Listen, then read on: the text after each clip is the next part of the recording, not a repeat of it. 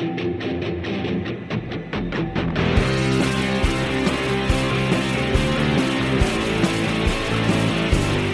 listening to the Sticks in the Six podcast.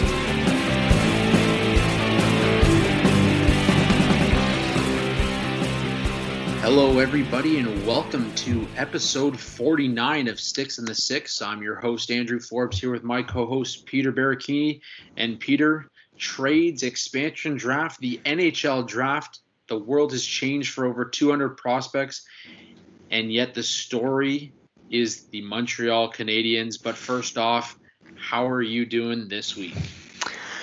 Doing great, man. Like you said, it was a busy, busy week. A lot of news, a lot of shock. But before we dwell into that, I just want to give a big shout out to London, Ontario's Maggie Mac Neil, who won Canada's first gold medal at the Summer Games in Tokyo, Japan, right now. Before we started recording, I was watching it. She was phenomenal in her event. So big congrats to Maggie on getting Canada on the board. Yeah, no, absolutely. And uh, I believe it was a 14 year old Canadian, also finished fourth in the, uh, I think it was the 400 meter uh, swim. Um, Summer McIntosh, yes. That's right. Summer McIntosh. What a name, first of all. But second of all, two years ago, she was in elementary school and now she's swimming at the Olympics in Tokyo. What a story for her. And uh, yeah, just unbelievable swim. Um, you know, fourth in this case, normally. Normally we we don't celebrate that, but I mean, just incredible what she's she's been able to do and accomplish at such a young age. I can't yeah. even remember what I was doing at 14 years old, let alone swimming in the Olympics. So, um, yeah, great, uh, great story there. And, and Canada is off to a hot start in, in Tokyo. I was spending most of my time playing video games and getting ready for high school. That's what I was doing at that age. Yeah, I think I was still procrastinating then, and I think I, that that lasted right right through university years. So, uh, swimming swimming in the Olympics was definitely out of the question for me. Yeah, I, I hear I hear that. Yeah, no, absolutely. But um, yeah, like I said, uh, a big week in the NHL. Um, we uh, we got a lot of trades to talk about. We have the expansion draft to talk about. Um, a very interesting expansion draft. Not not even close to what we saw with the, the Golden Knights when mm. they came in. Um, but uh, let's let's start it off with the expansion draft because um, I had so many questions going into it. I had so many questions coming out of it, and I just I I thought for sure the Seattle Kraken were going to be a playoff team when we when we saw their roster following the expansion draft, and I came away thinking the complete opposite. Um, a couple of big names, obviously Giordano. Uh, he'll be headed to Seattle. We saw Eberle. We saw you know the Fleury brothers. Another another big. Uh, theme of the week was the brothers yes. theme. Um, but uh, yeah, we saw Haydn Fleury and Cale Fleury both both uh, join the Seattle Kraken. Um, simply put, not the expansion team you you would have seen. Um, you know, Brandon Tanev, another big name. Obviously, our Leafs, uh, Jared McCann was the was the player that we saw go to Seattle as well. Um, but what what were your thoughts coming away from that expansion draft? A lot of a lot of players that maybe were on the bottom six side of of uh, a, a, an NHL roster. Yeah, I mean, I was hoping that Seattle would swing for the fences and go for a Vladimir Tarasenko, maybe try and get a Carey Price. Um, it, it, looks like his injury or his surgery it may not be as serious as we once thought, and maybe you know, he would be ready for the start of the season. So I was thinking maybe if you were to able to plug those pieces, you would have a really competitive team right out from the start. And their defense is already looking pretty great, if I do say so myself right now. Giordano, Oleksiak, Larsson, Soucy, Fleury, Jeremy Lauzon, Vince Dunn. They got some really good depth on the back end. Up front, aside from Eberle, Gourde. You, uh, Jonas Donskoi had a pretty good season in that middle six role with Colorado. It, it, I, I mean, I'm wondering if I'm. I mean, it's looking like this, and maybe they want to have at least some cap space left and try and be competitive in the free agent market. try and get um, you know some big name players even on the market, maybe even try and lure in a Gabriel Landeskog maybe. I don't know, but even if they were to draft a uh, Tarasenko, maybe you could still flip that for assets. But I, we were hoping that they would be a playoff team. I'm not sure that's going to be the case right now, but um, you know, in 2022, there's a kid by the name of Shane Wright. Um, that's you know, I, I heard he's really good. I don't know if you watched the U18s, but he looked okay, and he may be, you know, a cornerstone piece in the future, having him and Beniers one two up the middle. I mean, if that's in their game plan, I mean, it it really isn't a bad way to think about that because you're still looking for the future as an organization. But yeah, different from the way that things unfolded with uh, then compared to the Vegas Golden Knights and their expansion draft.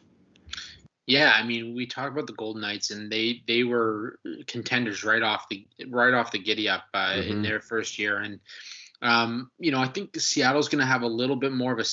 They're going to need to sell it a little bit more to free agents, at least this this time around, just simply because of where they're at. I think bringing a guy like Landeskog, who obviously you know wants to probably be on a playoff team, I think that makes it a little bit tougher at mm-hmm. this point. That being said, obviously they do have a bright future. Matty Beniers, great pick in the in the uh, you know second overall in the draft. Um, I do think that the Buffalo Sabres were also going to contend for Shane Wright this year. I think that's just a given. Yep. Um, but uh, yeah, no, Seattle definitely can look that that way as well, and, and, consider you know there are some some pretty big stars uh, that that are going to be available in the 2022 draft. Obviously, you and I will get to that uh, at some point. Uh, you know, a very early rankings um, for the 2022 draft as we get mm-hmm. back into the grind of things for next year's NHL selection um, day, I guess let's call it.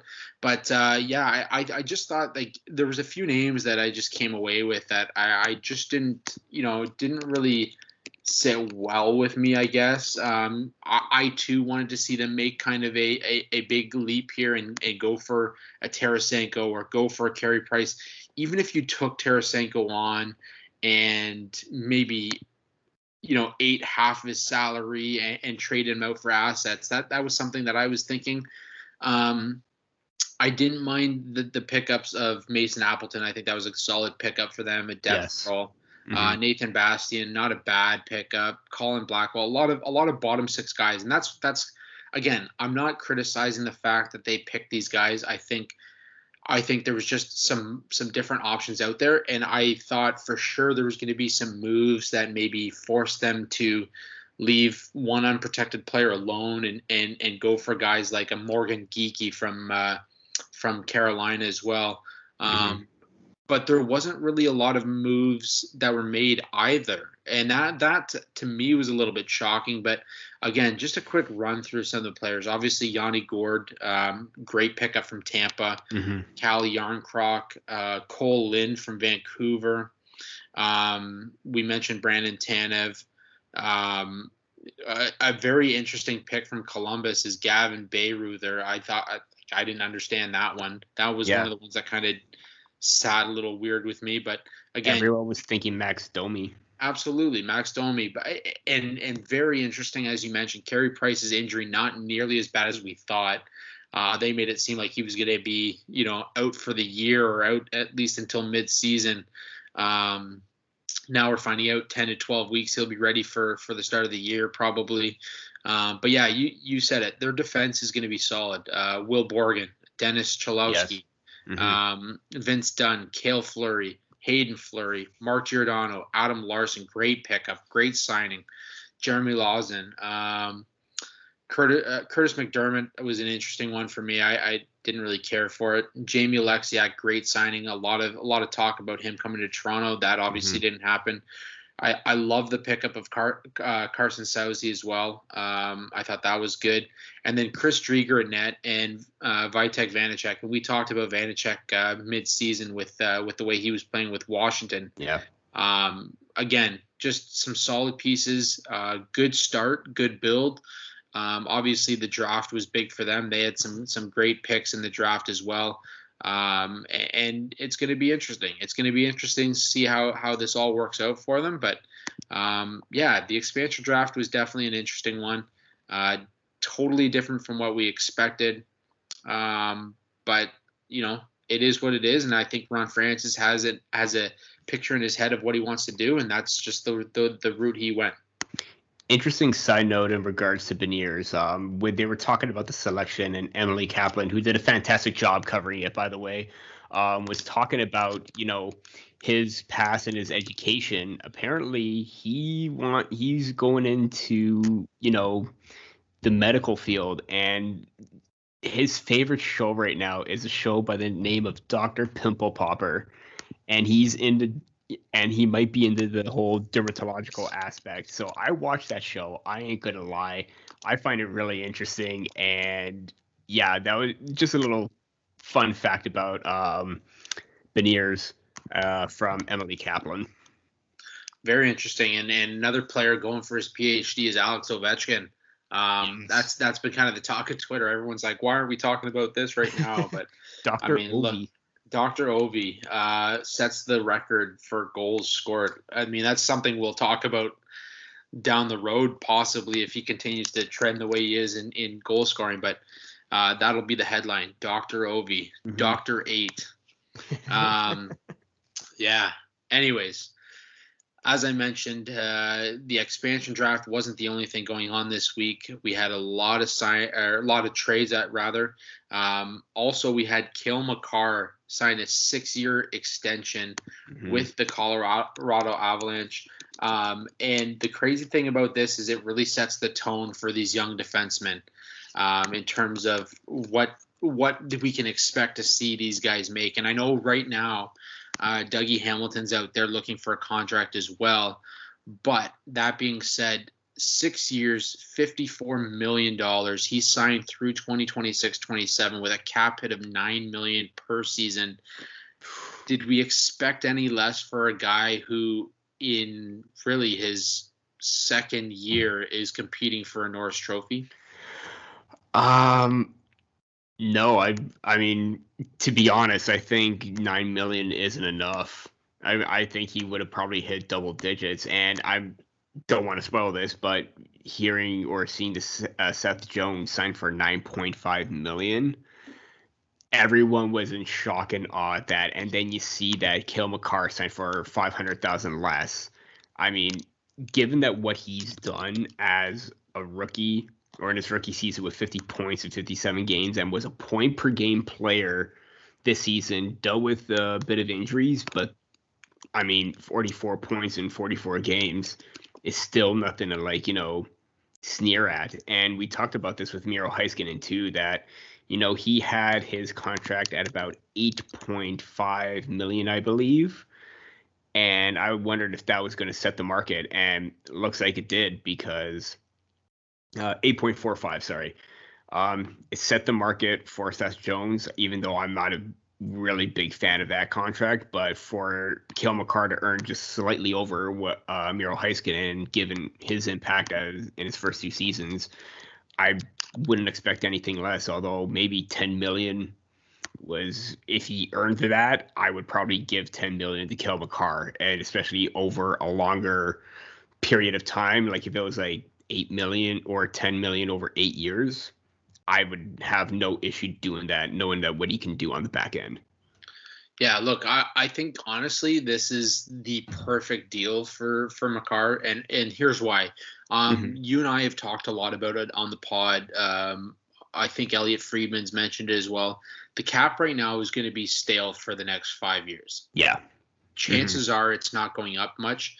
Um, nine million at the at where the cap is right now is a big percentage of his team's overall cap space. Yes. That said, he bet on himself in the sense that over that five year span, he is gonna he's gonna pr- continue to produce. He's gonna be the type of defenseman that's gonna be up for the Norris Trophy. He's gonna be up, you know, among the top scoring defensemen each and every year. On top of that, he gives himself a one year window after the five year stale cap to really prove what he's worth. Mm-hmm. And you'll see that cap of his jump after that six years. Yeah. I think that that's why you didn't see him sign an eight-year deal at nine million. You didn't see him sign seven years. He signed six years, gives him that five-year window where he's earning the nine million, and then gives him one year following that to really, you know, maximize what his next contract's going to be.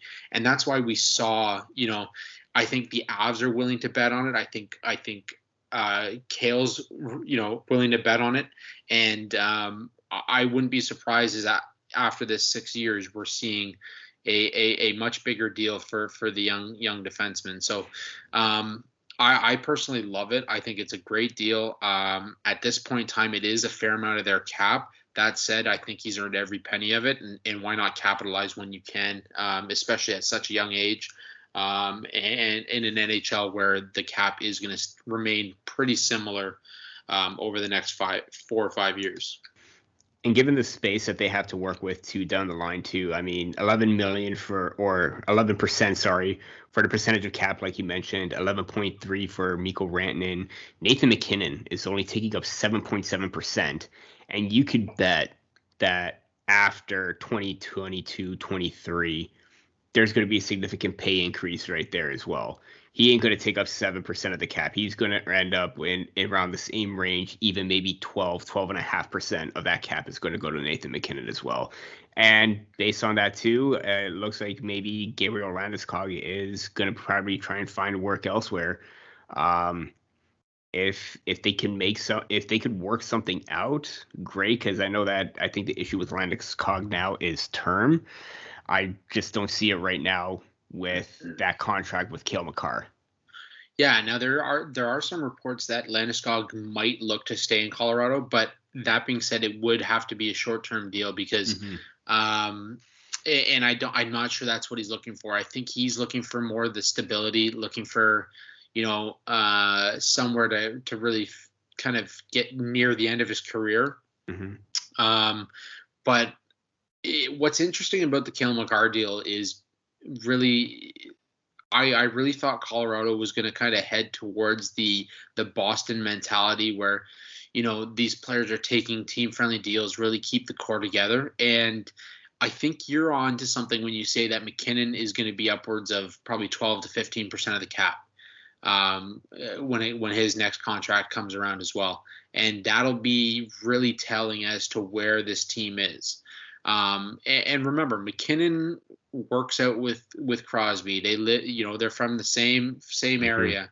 Mm-hmm. Yep. Um, Crosby's mentality is, you know, to keep the core together, you have to take a, a good deal that is team friendly as well. Absolutely. Um, so it'll be interesting to see where MacKinnon stands on that, and I, I, I personally think he's gonna he's gonna lean towards maybe that cap uh, team friendly cap.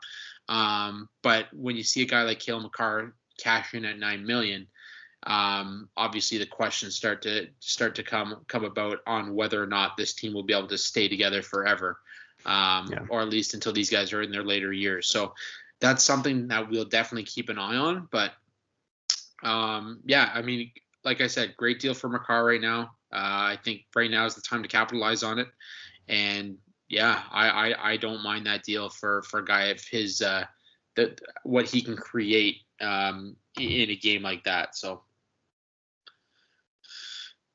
that said, you and I mentioned it off the top of the show. It was a week full of trades. Um, sorry, I'm gonna one more one more signing. I forgot about the Taylor Hall signing. Mm-hmm. Probably probably because he re-signed in Boston, and and I really didn't want to see that happen. But we don't um, care about that. We don't care about that. No, but uh, shout out to Taylor Hall, who also you know in talking about the Boston mentality and, and taking team friendly deals. Um, four years at 24 million, six million per. Um, for a guy of his caliber, I think six million is a steal. Um, again, we talk about the cap, we talk about it not really moving, um, and he's a guy that uh, can really, I, I think, is going to really succeed in that Boston uh, that Boston system. So um, definitely a great signing for the team, great signing for him, and he he he becomes a piece of that uh, that Boston core that has been so successful over so many years. Yeah, definitely. And ever since the trade from Buffalo to Boston, he had 14 points in 16 games during the regular season. So you know that, you know, rough situation in Buffalo. We we've talked about that many times. The fact well, that weren't right they now, good? T- yeah, uh, well, uh, define good. um, but yeah, um, six million. I, I mean, that was the kind of cap hit I was leading towards before he signed that one-year, eight million dollar deal. Um, it seems fair given the fact that you know he did have a steep decline in his production. He's on a better team right now. He is in that second dairy scoring role.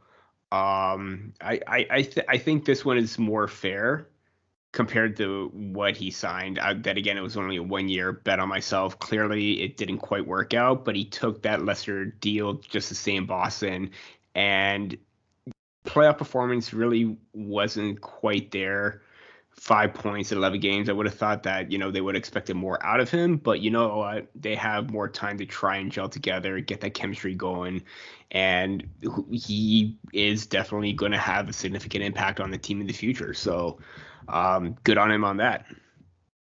Yeah, no, absolutely. Um, like I said, great signing, but we do have a lot of trades to talk about, and we know you're dying to get into Maple Leafs talk. So let's quickly dive into some of these trades. um, we'll quickly jump on the Jake Bean trade. Uh, great pickup by the the Blue Jackets. They they acquired Jake Bean from the Carolina Hurricanes, who have an overload of of uh, defensemen there in in Carolina. Um, in return, they get a second round pick, um, the 44th pick in this year's draft. Um, so decent decent pickup for for uh, Carolina, but a great pickup for Columbus in my opinion. Yeah, I, I I made a little joke on Twitter. Well, not really a joke, but an observation. If the Maple Leafs weren't so deep on the left hand side with Rielly, Muzzin, Sandin, um, I would have given up the second round pick in this year's draft to get Jake Bean, mainly because he is really good in transition, very good on defense and breaking up uh, entries and breaking plays up. Has the ability to take control of the puck when it, when it's on his stick. Great two way mentality. Um, definitely a big win for Columbus, who even like managed to steal Alex Nedeljkovic away early on, earlier in the week from the Carolina Hurricanes. Um, oh, sorry, Detroit.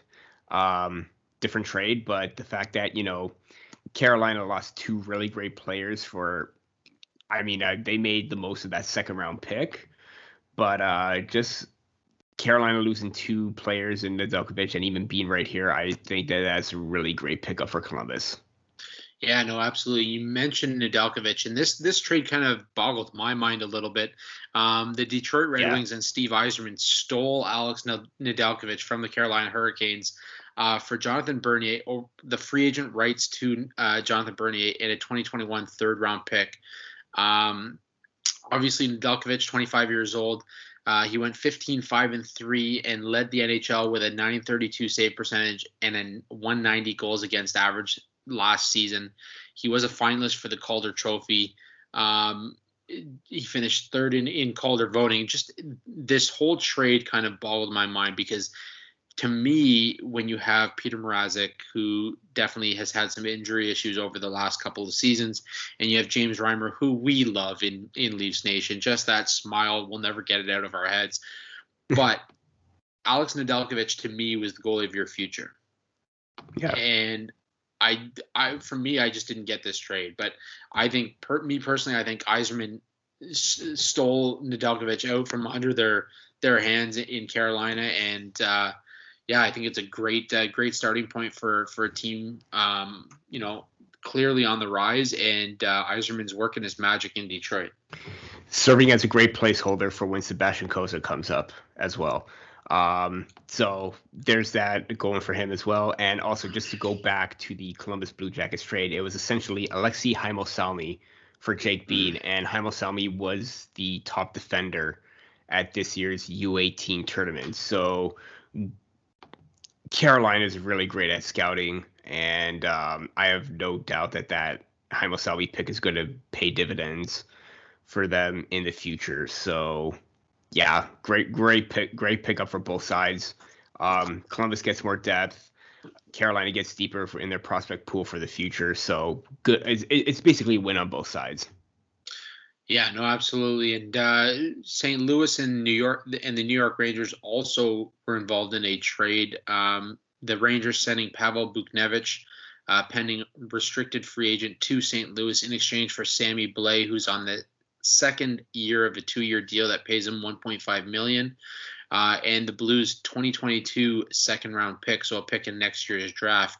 Um, this one to me as well, just a, a minor deal. Um, obviously, Buchnevich has had some some glimpses of of uh, exciting play with the Rangers. Um, the same can be said about Sammy Blais, who has a little bit of a different uh, different game, I guess. He plays a little bit more physical um, than, than I would say Buchnevich. but uh, the Rangers also pick up the Blues' uh, second round pick in 2022. So um, it, will be interesting to watch how, how this unfolds, but uh, no clear winner when you're talking about this trade.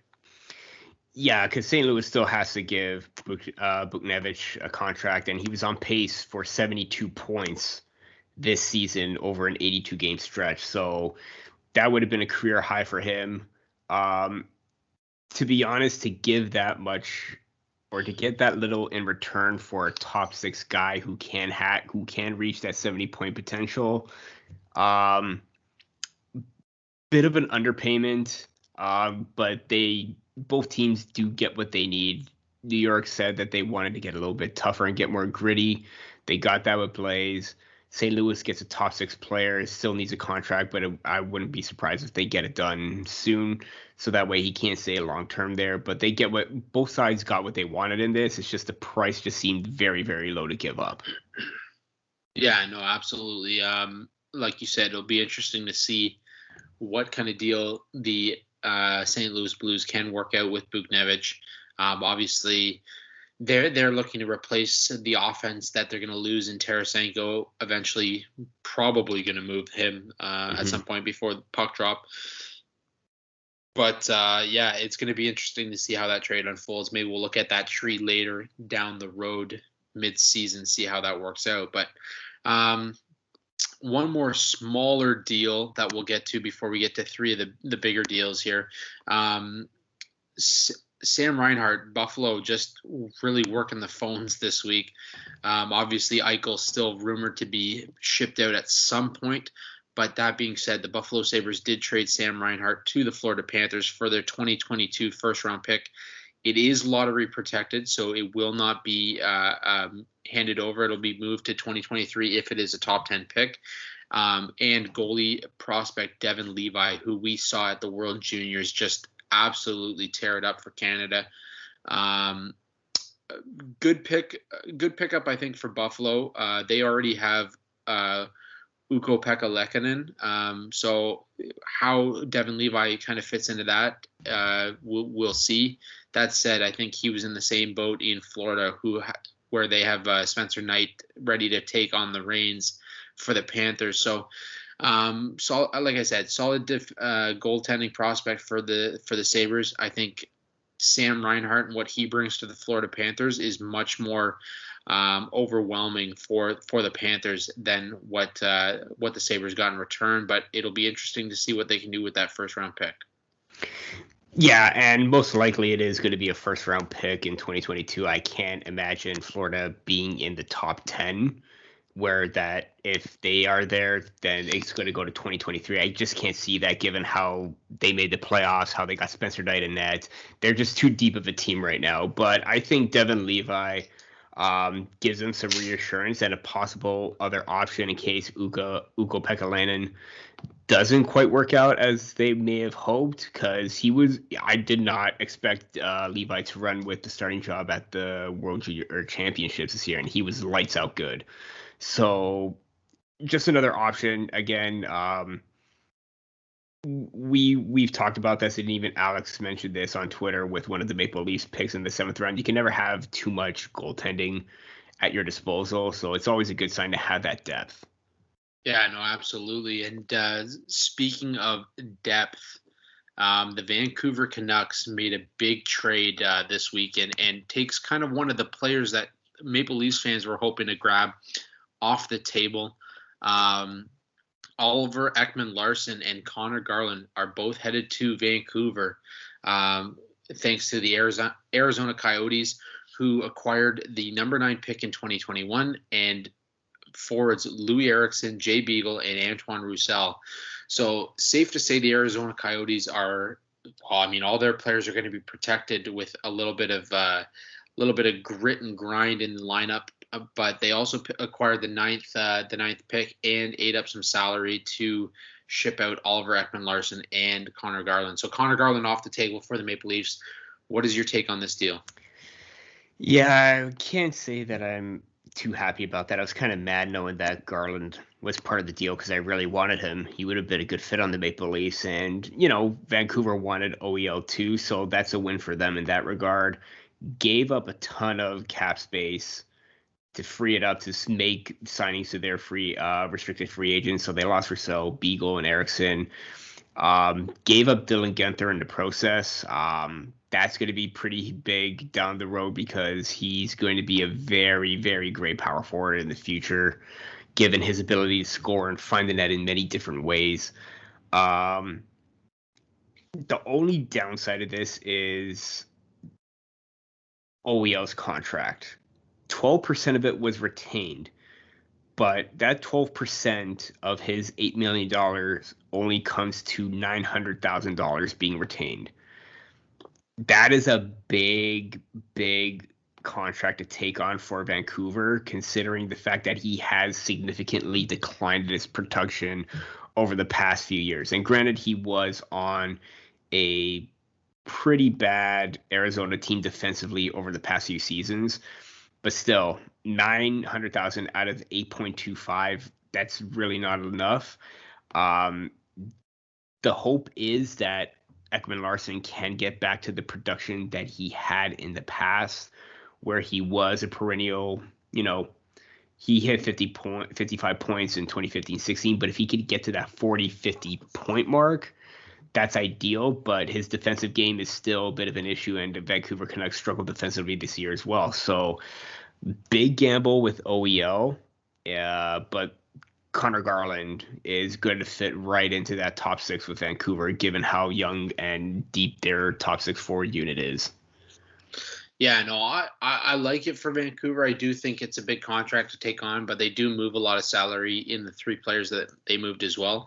I also want to note that I mean Dylan Guenther falling to ninth overall is just insanity in my opinion. Mm-hmm. Um, I had him ranked fourth overall in my final rankings.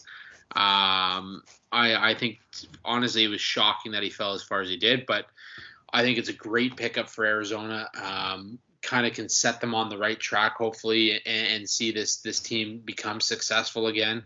Uh, I do think they're on the road to to finding some success. Uh, but yeah, I mean, I think OEL. It'll be interesting to see what he does in Vancouver. I think with Thatcher Demko there, there's a little bit more stability in net. I think um, you know, up front, the Vancouver Canucks are better than what he saw in in uh, in uh, Arizona. So I think that uh, definitely opens the door to a little bit more success for him as well. Um, as for Conor Garland, again, adding a little bit more depth to that that Vancouver lineup. This could be the Vancouver Canucks that we saw a couple years ago make a make a playoff run. So um, I, I personally love the trade for Vancouver not a huge fan of it for for the Arizona Coyotes, but I mean, as you mentioned, adding a guy like Dylan Guenther, uh, it's going to really change what they do, uh, you know, in the in the next couple of years. So, um, yeah, I, I don't mind it for Vancouver, but uh, we'll see we'll see how it plays out uh, now that they're back in the Western Conference. I do think that Guenther is going to be the better player than Kent Johnson so Guenther should have been a top five pick, and, and if he didn't, maybe falling the six or seven, but definitely the better player over Kent Johnson, in my opinion. Yeah, no, absolutely. It, it was it, like it was just shocking to me. I, I really thought he was going to be a top five pick. Um, I mean, you and I have been watching prospects all season long. We put a lot of work into our final rankings. Uh, I'm going to look at mine a little bit later because I think I really I mean, in all honesty, I think I shit the bed a little bit on some of my picks, but uh, we'll, we'll, look at that when still the time is right. Still not as bad as a pick as you know Ottawa taking Tyler Boucher over Cole Sillinger, Coronado, Jesper Wallstedt, Fabian Lysell. So yeah, yeah. I don't know what's going on there. It must be the the Pierre McGuire effect. I don't know. Oh man, that that was that was a crazy pick, and I honestly to, I mean, if people had him later first round, great, but to have him selected over Chaz Lucius, nah, that that to me and him going to 18th, that's a big steal for Winnipeg right there. Oh, absolutely, absolutely. I'm just glad there that there's no um, no Canadian division again this year because that's that could really hurt hurt the Leafs down the road if if uh, all these teams get better and the Leafs don't really do much. So, mm-hmm. um, but yeah, moving forward here, the Buffalo Sabres were involved in another uh, big trade. Obviously, moving uh, Rasmus Ristolainen. Uh, he was traded to the Philadelphia Flyers by the Buffalo Sabres for Robert Hägg and the 14th overall pick in 2021 and a second round pick in the 2023 draft. So this this trade tree will go on for at least a couple of years anyways. Um, but yes, the number 14 pick was used by the uh, Buffalo Sabres to pick Isaac Rosen, which I, I think is a is a solid pickup by by the Buffalo Sabres. Um, smaller guy, good acceleration, good skating stride. Um, really, really did well in the Swedish uh, Hockey League. Uh, 22 games, I believe he played. He had 12 points, but yeah, I mean, you, you kind of had the feeling that Ristolainen was going out. You knew you knew Reinhart was going out. Kevin Adams was was busy on the phones, and he understands that th- there needs to be a culture change in Buffalo. And I think, I mean, we've razzed on the Buffalo Sabres enough on this podcast to know that, you know, uh, for them to make some big moves, it, it's it's a changing of the guard in Buffalo, and um, it'll be interesting to see how this trade works out. But obviously, Ristolainen is going to be a big loss for the Sabres this season. Uh, for them to add a guy like Isaac Rosen, um, Robert Hägg. I mean, it is what it is with Robert Hägg, but uh, let's call him Bobby Haig. I like that, Bobby Haig. um, and then obviously the addition of Rosen to their prospect pool. Uh, Buffalo seems to be on the right track when it comes to drafting the right way. I really love their uh, well, obviously Owen Power, but I love the last three picks and with the Rosen, a little higher than I had uh, I had in my rankings, but the Prokhor Poltapov and Alexander Kisakov moves were really good as well. So that was a great pickup for them. But it for me, this is a this was a huge win for the Sabres to get that extra first rounder and then the second in return for a defenseman who really has struggled with the Sabres. And again, the Sa- again the Sabres have struggled quite a bit in the past. But Ristolainen himself has been on a major decline for the last few years, especially defensively. Um, it, it you can notice it every single time he's on the ice that just because he's a big body defenseman, it doesn't necessarily work out in his favor. So he has a good point shot, but the results are still ineffective based on his offensive out impact and defensive impact. And there's a Twitter account with, uh, that goes by the name of J Fresh Hockey, and he posts those charts that shows the impact of even strength offense and defense. And he basically wrote, I mean, his wins above replacement war percentage is only 3%. And he said uh, Ristolainen is a big defenseman who notoriously has put up absolutely horrible results at both ends of the ice consistently throughout his entire career. And it is pretty bad. And I know the Flyers got Ellis and they lost Shane Gostisbehere, but to to get that defensive depth in the form of Ristolainen, I don't think is the answer for them. I think they probably would have been. I know Ristolainen is a right-handed shot, and Shane Gostisbehere, I believe, was a left-handed one. So I still don't think that was the right move for the Flyers. I just think it's a big decrease of what or not decrease, a decline of what they initially had before on defense. If you want to shake some moves up up front, I get that, but their their defense was still pretty decent.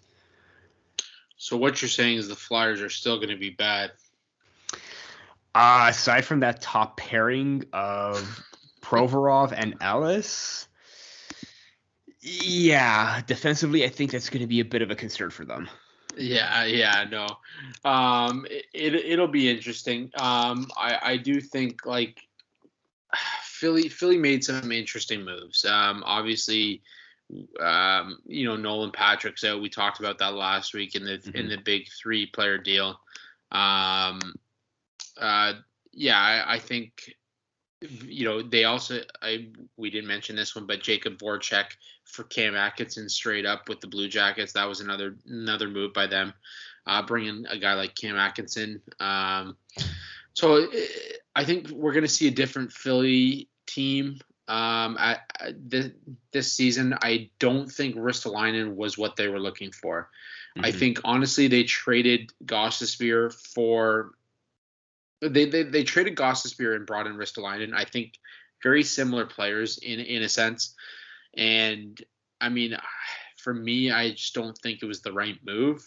But I don't know. I don't know. Um, we, we we can speculate all we want about how these trades are going to work out. At the end of the day, um, it, maybe they see something differently than we do. But yeah, I, I, for me, it just wasn't the right move for the Philadelphia Flyers. I think it was a great move by the Buffalo Sabres in in kind of continuing with their rebuild. I want to say, um, like I said, I think Isaac Rosen's great pickup for them. Uh, Robert Hagg, I mean, it is what it is, but uh, I think the, the the 14th overall pick is really what Buffalo was looking for, and I think Kevin Adams is doing his best. Uh, you know, obviously in his first full season with the with the GM role. So, mm-hmm. uh, work work those phones, Kevin. Work those phones.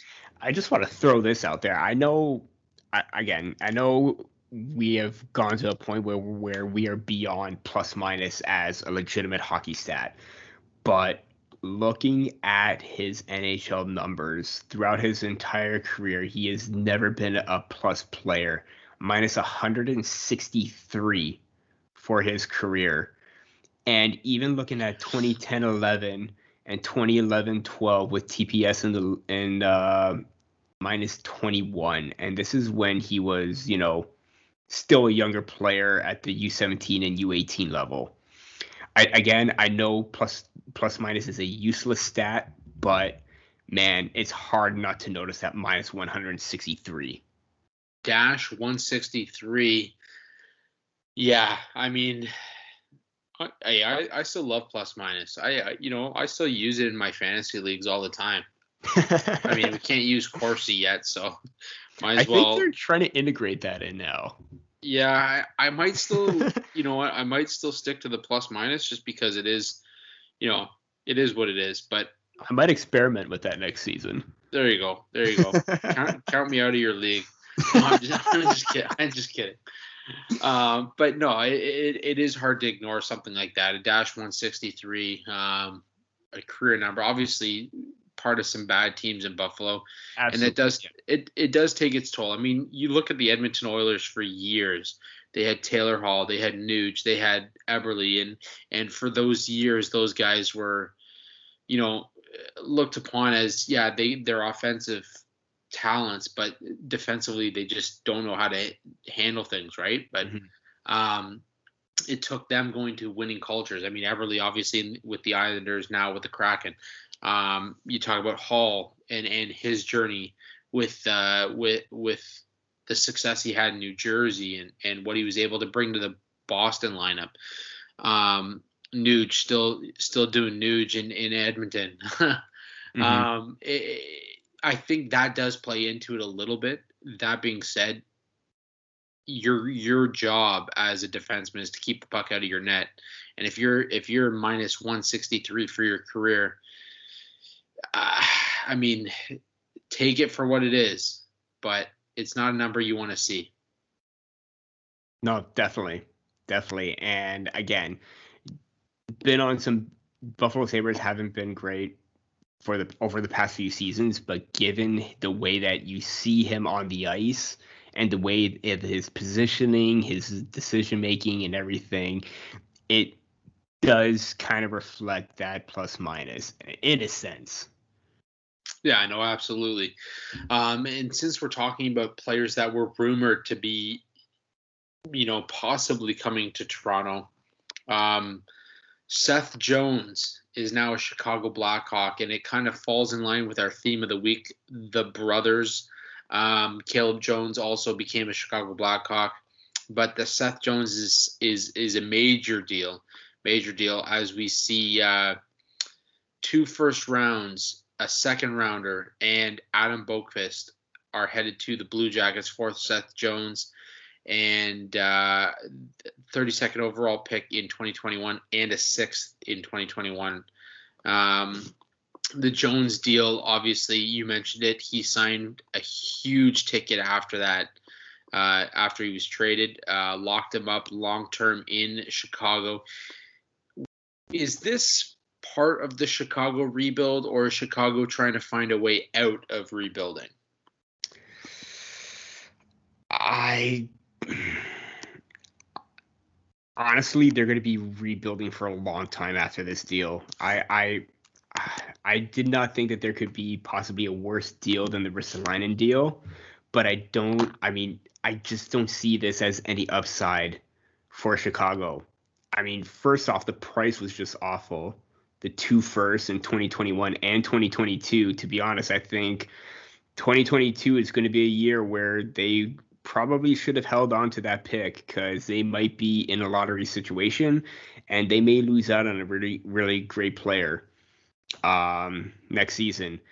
Um, and not only that, Seth Jones is going from one struggling defensive team to another team that struggled, and they're well past their glory days with the uh, three Stanley Cups that they've had in the past since 2010 and you give up a really great puck moving defenseman in Adam Boqvist. To me, he was going to be a guy that was going to be a cornerstone piece for their blue line in the future.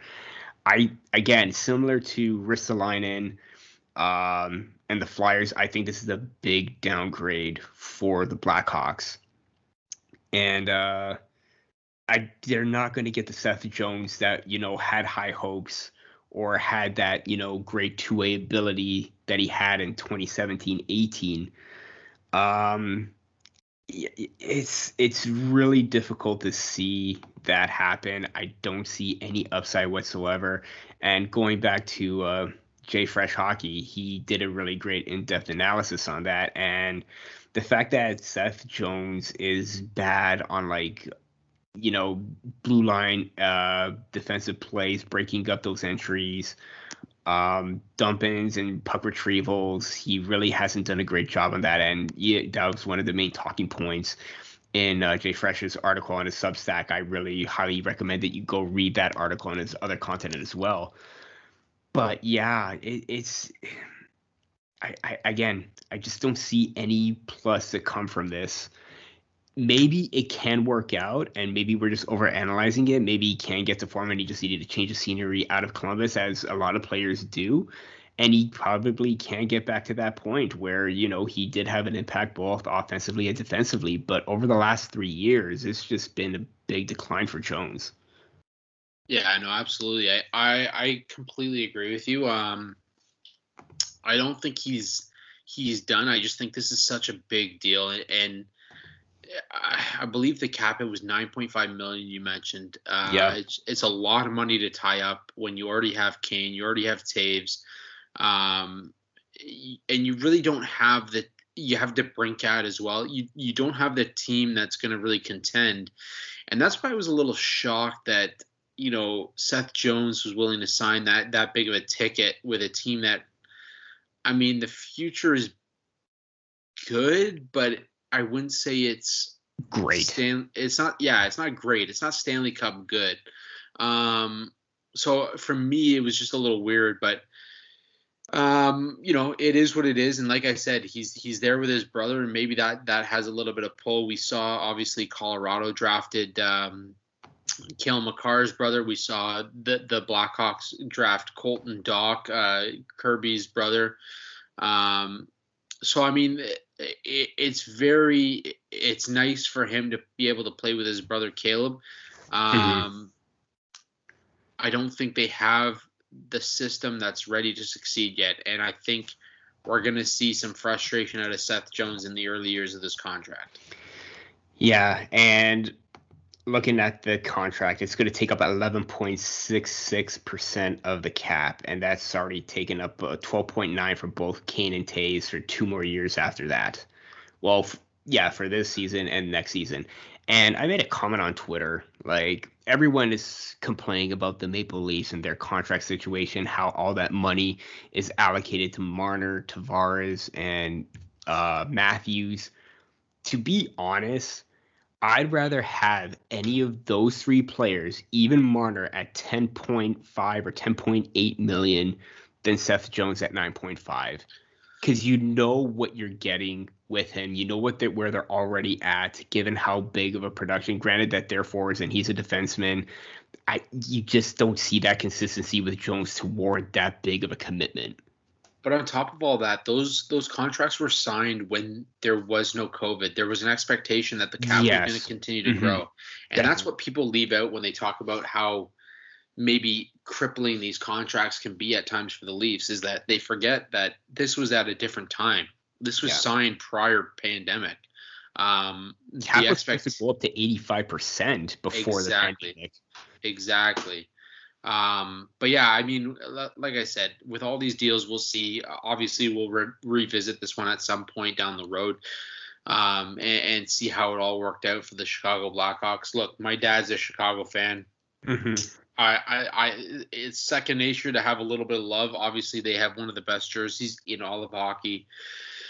Um, so there's a little love there for Chicago, but uh, I, I, think this was the wrong move for the Blackhawks. Um, obviously, they've got a lot going on behind the scenes. Uh, we won't get into that this episode mm-hmm. because we have another horrible, horrible storyline yeah. to get into. And I know, I know, we're drawing out the Leaf talk. I I I need to talk about this next story real quick here. No, we um, didn't. With the 31st pick in the NHL in the 2021 NHL draft, the Montreal Canadiens selected Logan Mailloux. Mailloux right now is a member of the London Knights, a team that I love to cover here in London. Um, a team that has produced NHL star after NHL star after NHL star. Now, for those of you that have been living under rock for the last couple of weeks, Logan Mailloux was, um, I guess they technically he was fined in Sweden uh, for sharing photos of a consensual partner uh, with teammates. Um, she obviously got wind of it, and uh, anyways, we discussed this on the last episode, but um, shared those photos with his teammates, and and she, she, obviously he didn't have the consent to do that. Um, anyways, he he renounced himself from the NHL draft. Still, Montreal decided to take him with a 31st overall selection. There was a lot of teams that took him off their draft board. I took him out of my final rankings. I know you and Matt yes. also mentioned that you were you took knowing what you know, you take him out of your final rankings as mm-hmm. well. That said, Montreal found a way to make headlines from going from Stanley Cup contender to absolute classless shit stain of a of a of a franchise when you make that kind of selection in the first round. Now, I wasn't naive enough to believe that Logan Mailloux was not going to be picked at all. Look, he's a talented, skilled player who has first round talent. That said, there is a point where we have to understand that what he what what he did was it's not a mistake. What he did was not a mistake. No. It was a bad decision. It was a very very bad decision. And I got into it on Twitter a little bit today uh, with look, the, the the guy that I got into didn't even comment on something I said. He commented on something else and and was saying that you know he deserves to to to live out his dream and blah blah blah blah blah. My comment back was if you had a daughter and some guy, not even an athlete, some guy decide to share photos of your daughter with his friends, his buddies, how would that make you feel? It was a simple question. I, I shared my opinion. I, I said that his, this this this Twitter user's comment was just simply bad. It was a bad take. Um, and I, I guess I guess Peter, I'm just shocked at the at the Montreal Canadiens and Marc Bergevin, and we saw it in Trevor Timmins, assistant GM uh, of mm-hmm. the Montreal Canadiens. Trevor Timmins was asked about the pick later on following the draft, and in his press conference, he hesitated for I want to say a solid 35, 40 seconds, and the facial expressions you could see there was frustration, there was uncertainty um, surrounding the Mailloux pick. And now that there are some some reports surfacing that he was over he did he did not want to make that Mailloux pick and Marc Bergevin decided to to overrule him. I don't know how much truth there is to that, but yeah. as we say on this podcast all the time, where there's smoke, there is fire. I did see that. Um, but he was the one. Timmins was the one answering the questions, and he, there was a long hesitation. And my, I guess my thing is, at what point do we draw the line? Um, I'm not saying that Mailloux never deserved an opportunity. I'm not saying he didn't deserve a second chance later down the road, maybe in a year. Maybe he's done some counseling. Maybe he's reconciled with with with the woman involved. But this is no longer about just Logan Mailloux. This is about the woman involved. This is about the fact that he changed her life forever, and now he's being celebrated as the 31st overall pick, all because he plays hockey. Yeah. Uh, like you, I was in absolute shock and awe at that selection. Like I, my jaw dropped, and I'm like, please tell me that did not just happen. And given the severity of the situation and the impact that it had on the victim, and Mailloux renouncing himself as part of the draft, the frustrating part is they still picked him. I mean, what was going through? I I, I don't know, like if it was Bergevin, the scouts, whatever. Who, I, to be honest, everyone is to be blamed in this situation right now for, with making that pick do they not have any morals? Do they not have any standards or compassion at all for the person or the woman that was victimized throughout this whole entire thing? Do they not have children? My point, yeah, exactly. And like you said, what if this was your daughter, or what if this like it, it I I just can't fathom that with that even with the the whole entire thing unfolding even if you apologize, like you said, all is forgiven. He's going to be celebrated. We're going to just going to move on. That's not how it is anymore.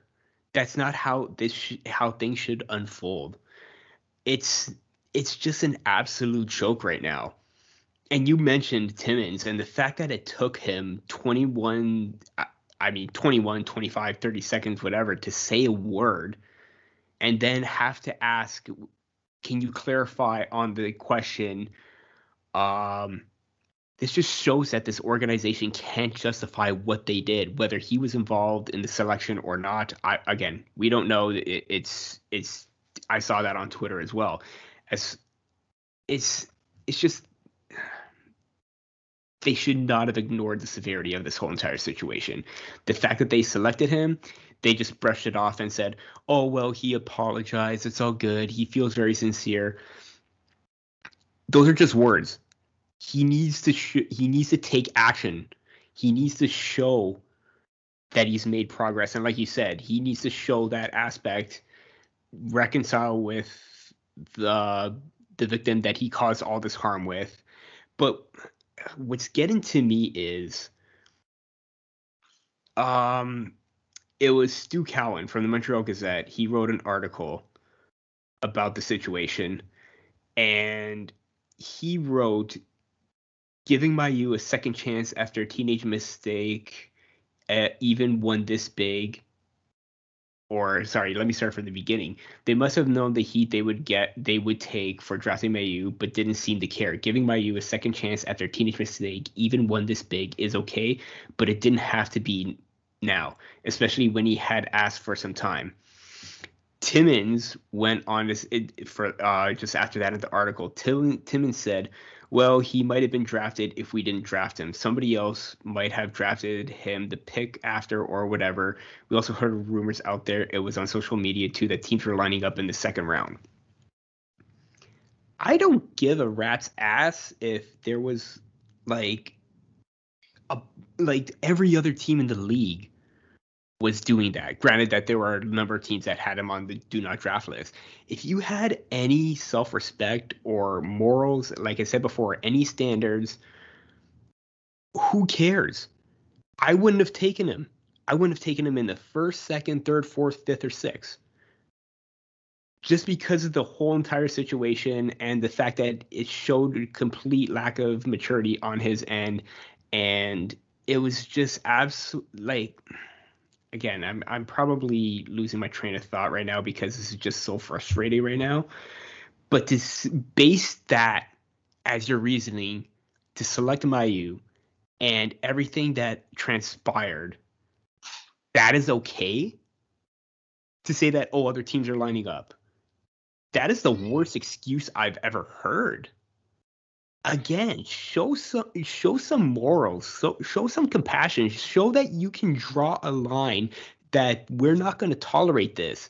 And especially an organization like the Montreal Canadiens as historic as it is.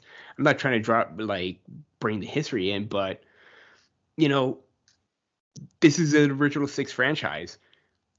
I mean i i i you would think that they would have some decorum and say that you know what we have standards that need to be lived by. We're not going to tolerate this kind of act. What happens? They draft him. I, I it's just so frustrating right now. And to me the fact that they kind of brush it off with that comment saying that oh other teams are lining up it shows that they really do not care. And that to me they're part of the problem. And this and we talked about hockey culture and the change that needs to happen this is something that needs to change because it's it's really sickening. Yeah, no, I did I did hear some speculation that teams were looking at him in the second round and and I mean I like I said, I'm not naive to think that he wasn't going to go in the 2021 draft. At, mm-hmm. at, the mm-hmm. end of the day, he can't actually renounce himself as as a as a possible draft pick in the draft. Anybody who's eligible is eligible teams are going to do what they want to do. But I do think it was a scapegoat. I do think saying that you know teams were lining up for him in the second round was a scapegoat. So you know what? If teams were lining up for him, then let those teams draft him.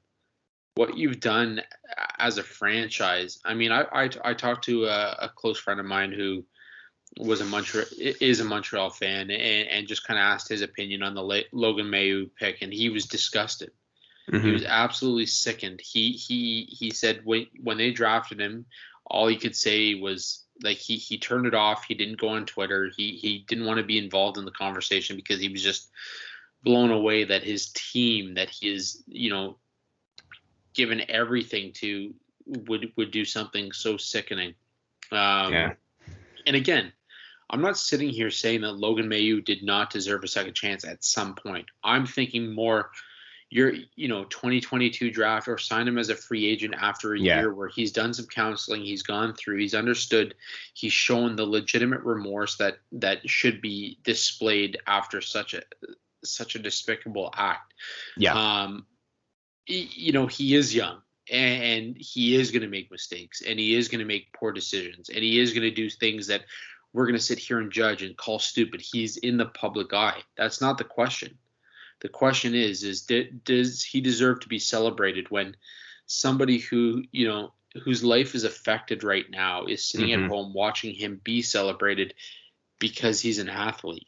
And where where do we put athletes above everybody else? And I think that's the conversation that needs to be have be had. Sorry, not just is this hockey culture, but is this sport culture? Is this celebrity culture? Is this when when do we draw the line? When do we say, you know what, you fucked up, you yeah. fucked up, and you deserve to sit this one out? And really, it, it goes back to hey, your kids, you're being sent to your room, you did something wrong. Logan Mailloux needs to be sent to his room. He needs to mm-hmm. sit down. He needs to think about what happened. He needs to understand what happened. He needs to understand the impact that has had on the people involved, not just the girl, not just the woman involved, Yeah. but her family, her friends, how it's going to impact her life, her trust for others. Um, this is a this is a bigger issue than just, you know, hey, I, I apologize, I made a mistake. Maybe I'll sit this year out. Yeah.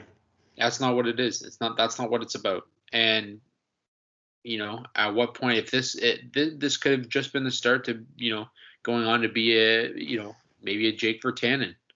Uh, Mhm. Again, somebody else you know we've talked about, and he was he was placed on unconditional waivers today by the Canucks. Uh, you know he's going to be bought out. Um, he made a poor decision.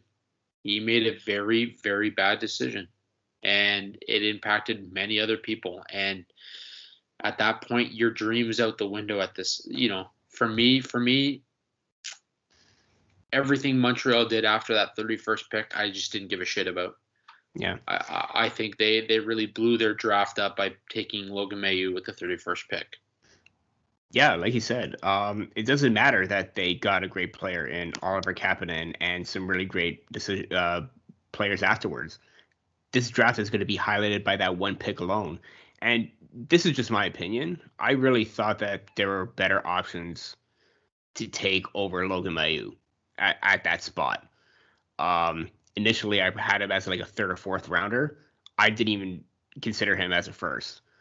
So the fact that they just thought that oh other teams are lining up we're going to take him right now because you wanted to even ever after everything that transpired it's it's disgusting i mean i would like i i get i mean he's a right-handed d i'm pretty sure they want to try and like replace Shea, Web- Shea Weber down the line but you know what i'm just taking a player who who is not going to have so much baggage on top of everything they could have gone with if they wanted to address defense, they could have gone with um Olen Zellweger. They could have gone with Daniil Chaika, even though they're left-handed shots. They could have gone with Aleksi Heimosalmi. They could have gone with Artem Grushnikov. They could have gone with Vincent Iorio, Evan Nause. Um, I to me, all those players are better than Mailloux, and they couldn't find another option that to me is it, it, that to me is concerning. Yeah, no, absolutely. Um, and you know, I'd love to, I'd love to continue talking about this for an hour because I know, I know, uh, you know, I, I share, I share my opinions very strongly on Twitter sometimes, so I know that this conversation could go on forever. But I just want Um, to interject for one quick moment. I know we're probably going to move on right now, but um, it wouldn't be reminiscent to actually talk about something positive in the league right now. Um, Nashville Pres- Predators prospect um, Luke Prokop. He was drafted by the Nashville Predators, I believe, in the third round in 2020. third round, yeah, third round, came out as the first player, uh, I believe he- the first active player under NHL contract to come out publicly as gay. And we, I mean, I, I, the messages for that for him were coming out. They were out, so much out showing of support for him, and to be honest, I I expressed my gratitude to him. I congratulated him and saying that you know what, we're so happy for the bravery that you're showing right now. Um, I mean, this is the, this is the direction we want to see the NHL. This is the moments. These are the kind of players. This is the kind of mentality we should be going towards, and not focusing on all these like negative stories because it's just so overwhelming right now at this point. But Luke Prokop again, c- like congratulations we're so happy that you know you are who you are continue to do that and you have our full support here absolutely. And and um, you know, we talk a lot about hockey culture, and you know, to be the the the messages that he received. I mean, I don't know if you saw the Matt Duchene uh, tweet that he put out. Um, obviously, uh, a guy who plays for Nashville, and and um, you know what he was able to to kind of say as well. And Um, that's the kind of stuff that you want to see. That's the doors we want to see open. We want it. We want players to feel comfortable in their own shoes, comfortable in their own bodies, knowing that they're not going to be judged and criticized and crucified for for being themselves. And what Luke what Luke did is just, you know, it, it really is incredible. Um, he's an incredible person. Just reading some of the tweets, some of the responses he's getting. Um, you know, obviously we support him here. Um, and and I would love to have him on at some point to talk about the mentality mm-hmm. that he has going into a, a decision like that. But the the the thing I took away from that is that I hope, I really do, I really hope that at some point a player coming out is not a story. Yes. Mm-hmm. And I think it's it's still a long ways away, but I think with players like Luke coming out and saying what they said and, and sharing their story, I think we are slowly getting to where we need to be. And that's why I loved it so much is that I think, you know, this is this is an opportunity. This is an opportunity to open that door and allow any other players feeling the same way to to, to really have a voice. And mm-hmm. I think it's great. I think it's great. Hockey's for everyone. Hockey's Absolutely. for everyone. And like you said, let's hope that it gets to a point where, you know, it's not someone just ha- like always having to come out with these stories and everything like that. It's just accepting them for who they are in the moment at that at that precise moment. And yeah, again, Luke, congratulations. Again, you have our full support here at the Sticks in the Six podcast. Absolutely. And before we jump over to Maple Leafs talk, I want to throw it over to uh, an, an, incredible guest, um, somebody that uh, you know we we love that we got on the podcast. Obviously, draft week, uh, lots to talk about. Uh, Tony Ferrari. Let's send it over to him right now. Folks, we are happy to have our next guest with us to go deeper into the draft talk today. He was the former head scout and managing editor at Dobber Prospects, and his Twitter bio has it listed as the favorite ball draft analyst. I know he's mine. Tony Ferrari is joining us today. Tony, thank you so much for joining us, man. How are you doing? I'm good. I'm good. We're doing a late night recording. This is fun. Let's get weird. I mean, this is the first time we've done something like this in quite some time. But so you are the first one to join on like a late night recording of this session. Oh, it's gonna be beautiful. um, so let's just get right into it. Um, 2021 NHL draft is passed. There was a lot to talk about, and certainly not short of storylines. I just wanted to get your initial thoughts of this draft compared to what it was in 2020.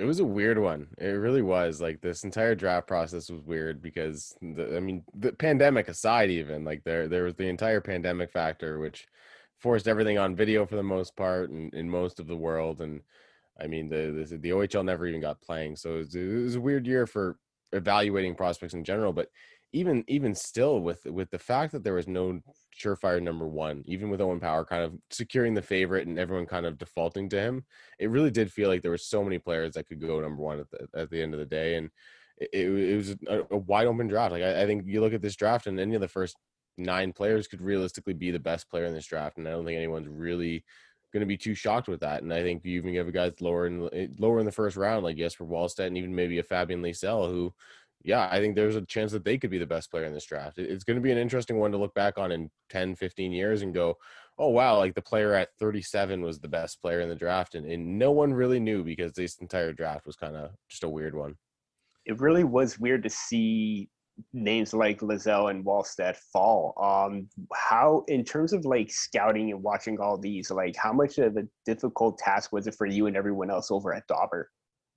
It was, it was for us it wasn't that bad i'll be honest like i i, want to say it was difficult but it really wasn't we we're so used to being video scouting and doing everything on video especially because most of us can't travel to sweden and, and travel to, to western canada or wherever else uh, we're not located so most of our scouting in person is done around where we're at so for myself that's in windsor ontario which is right near michigan i get a lot of ohl action i get a lot of ushl action but The problem with this year was you're not going over the border unless you're completely essential, and I, I I couldn't convince them to let me over, saying I just want to watch some hockey, guys. So it was it was completely video this year, which was a ton of fun because you you were forced to find advantages to to, to kind of get a leg up. And, and one of the things that I felt was uh, was an advantage was the fact that yeah maybe we're not able to go to these games live, but when you think about it, to go to a game in Flint, Michigan, I'm usually driving about 45 minutes from from my apartment.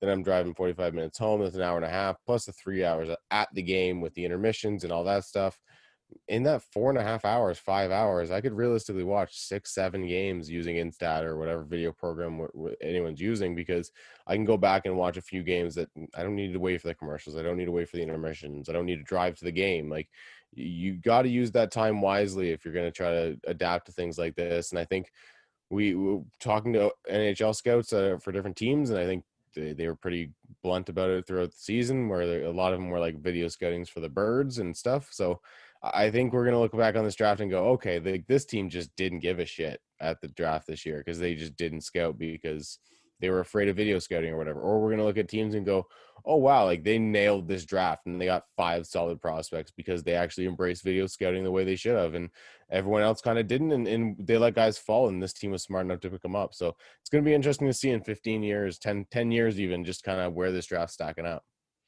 Yeah, you mentioned the the time that goes into prospecting, and I mean, it, realistically, I think prospect analysts like folks like yourself and, and, the folks over at Dobber, and then Peter and myself over at the Hockey Writers, um, we are maybe the unsung heroes sometimes when it comes to uh, the draft rankings that are are posted online. And I mean, I want to go back way back to the beginning. What what got you started in prospecting in, originally? For me, it was just I, I love the draft. I've always loved the draft because for me, it's it's this uh, weird sense of hope. Every team, no matter whether you're t- taking Tyler Boucher at 10, 10th overall or you're taking Owen Power first overall or whatever pick you're making, you you have hope for that player. I think one of the, the coolest things so far this year, and I think it's it was a fun thing last year, is the this Ottawa Senators fan base just embracing whoever the hell they pick whether it be Tyler Kleven or Tyler Boucher or whoever it be it, it ends up being, the, the Senators fan base is just completely gone. This is our guy, and we're going to protect him with our life. And and you say something bad about these guys on Twitter, and the, the entire Senators fan base comes after you. And I, I think that's hilarious. Like, because I'm not a Tyler Boucher fan. Like, I, I'm not gonna lie and say that it was a good pick at 10th overall because it wasn't. Like, I'm just being honest. But at the same time, seeing these the Senators accounts posting highlights and posting little clips of of a, a, body check that he makes and stuff and, and just hyping this kid up i love it like that's that's why i do prospects because even the guy that doesn't make sense kind of gives you hope yeah you just mentioned the tyler boucher pick that really threw me off considering the fact that you know Lysell, Wallstedt, Chaz Lucius was available but then you have teams like the dallas stars the carolina hurricanes that did their homework. And with the Dallas Stars, they took Wyatt Johnston, Logan Stankoven, Ayrton Martino, and Jack Bar in the fifth round. Would you say that Dallas came out as one of the top winners in this draft? Yeah, I would. I, I, think Dallas has been the team I've, I've been hyping a lot because I haven't heard their name mentioned a lot, and I, th- I think that is because Wyatt Johnston was their first round pick, and I think a lot of people were like, ah, really, like, uh, okay, that's fine, I guess. But the, the way I look at that draft class is I go if you if you drafted Wyatt Johnston in the second round and you took Logan Stankoven at 23rd overall, I don't think anyone's complaining about that draft class. I think everyone's going, oh wow, look at how good Dallas did. So as a draft class as a whole, Jack Bar was one of my favorite players. Wyatt Johnston, I thought was really underrated. Ayrton Martino was my boy all year. Like I was super high on him. Like just honestly, I was probably too high on him. I had him at 18th on my board, and and I don't think anyone really had him much higher than like 27, 28. And I was just a huge fan of this kid. So getting all of that that talent and that upside, I think Dallas did a really good job. I think Carolina did a great job of trading down and maximizing the value. And I think a team like Columbus kind of just won the weekend with everything they were able to do at the draft and in surrounding the draft with the tr- trades and everything too. So I think those three teams all just crushed at the draft this weekend. I had uh, William Eklund as my number one pick. Obviously, dropped to number seven. Um, what was at the first round? What was your biggest maybe steal? I'm going to say steal in the first round there. Uh, Jesper Wallstedt at 20. Like a Fabian Lysell's my guy. I love that kid.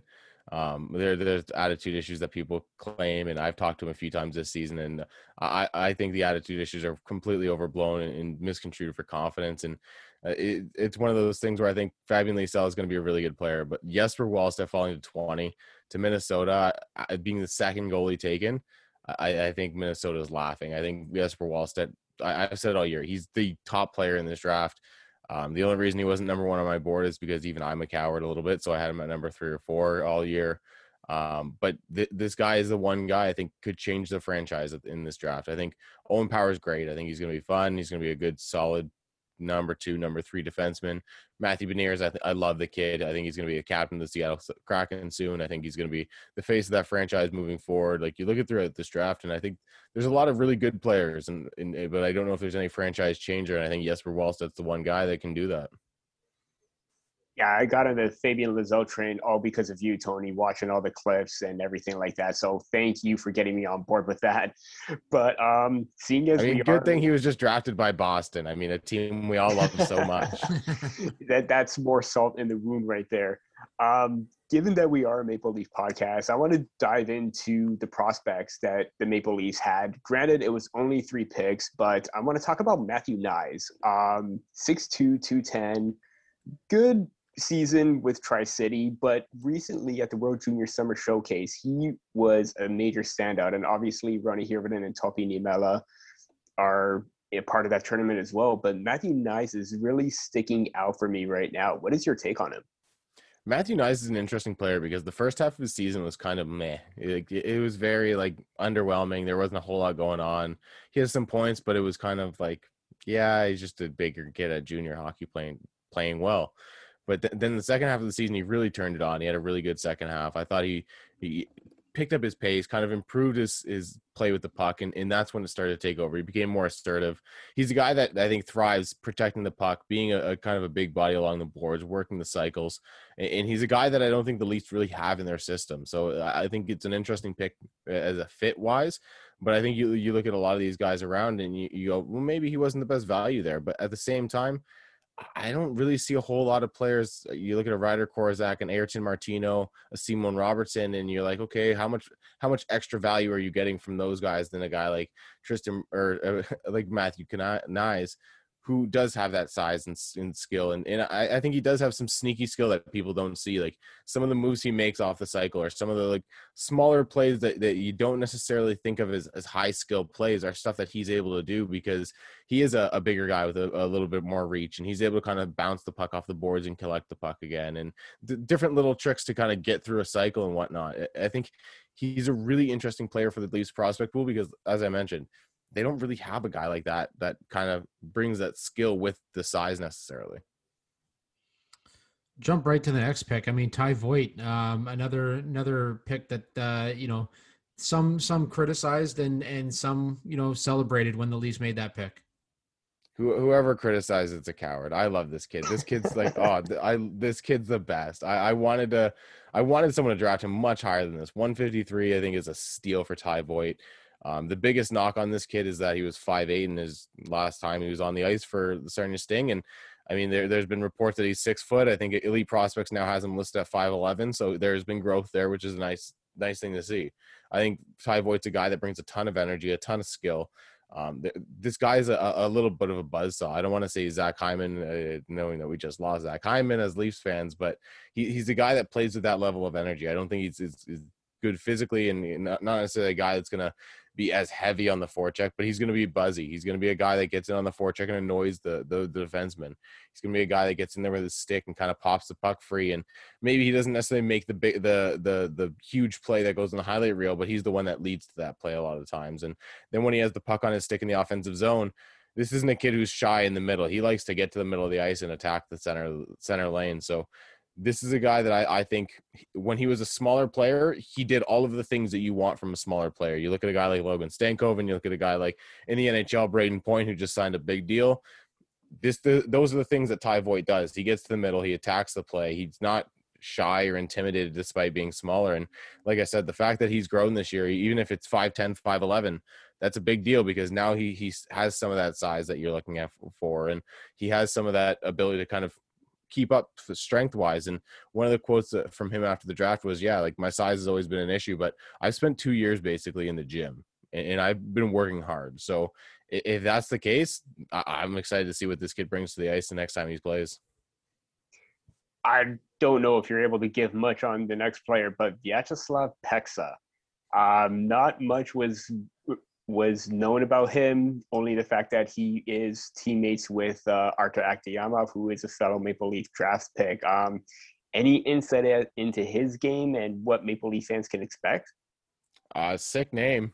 That's pretty much it. Like this was a, a goalie off the too, board. right? Yeah, yeah, exactly. I mean, he's a goalie, and, and there are improvements in goalie scouting and everything. But like th- this guy wasn't a guy I even really paid attention to, to be completely honest, because he wasn't a guy that played a ton. He wasn't a guy that was really stand out in, in any sense of the word. So, and, and, you look at some of the players that went after him, like even Nikita Quapp, who's another goalie, German goalie.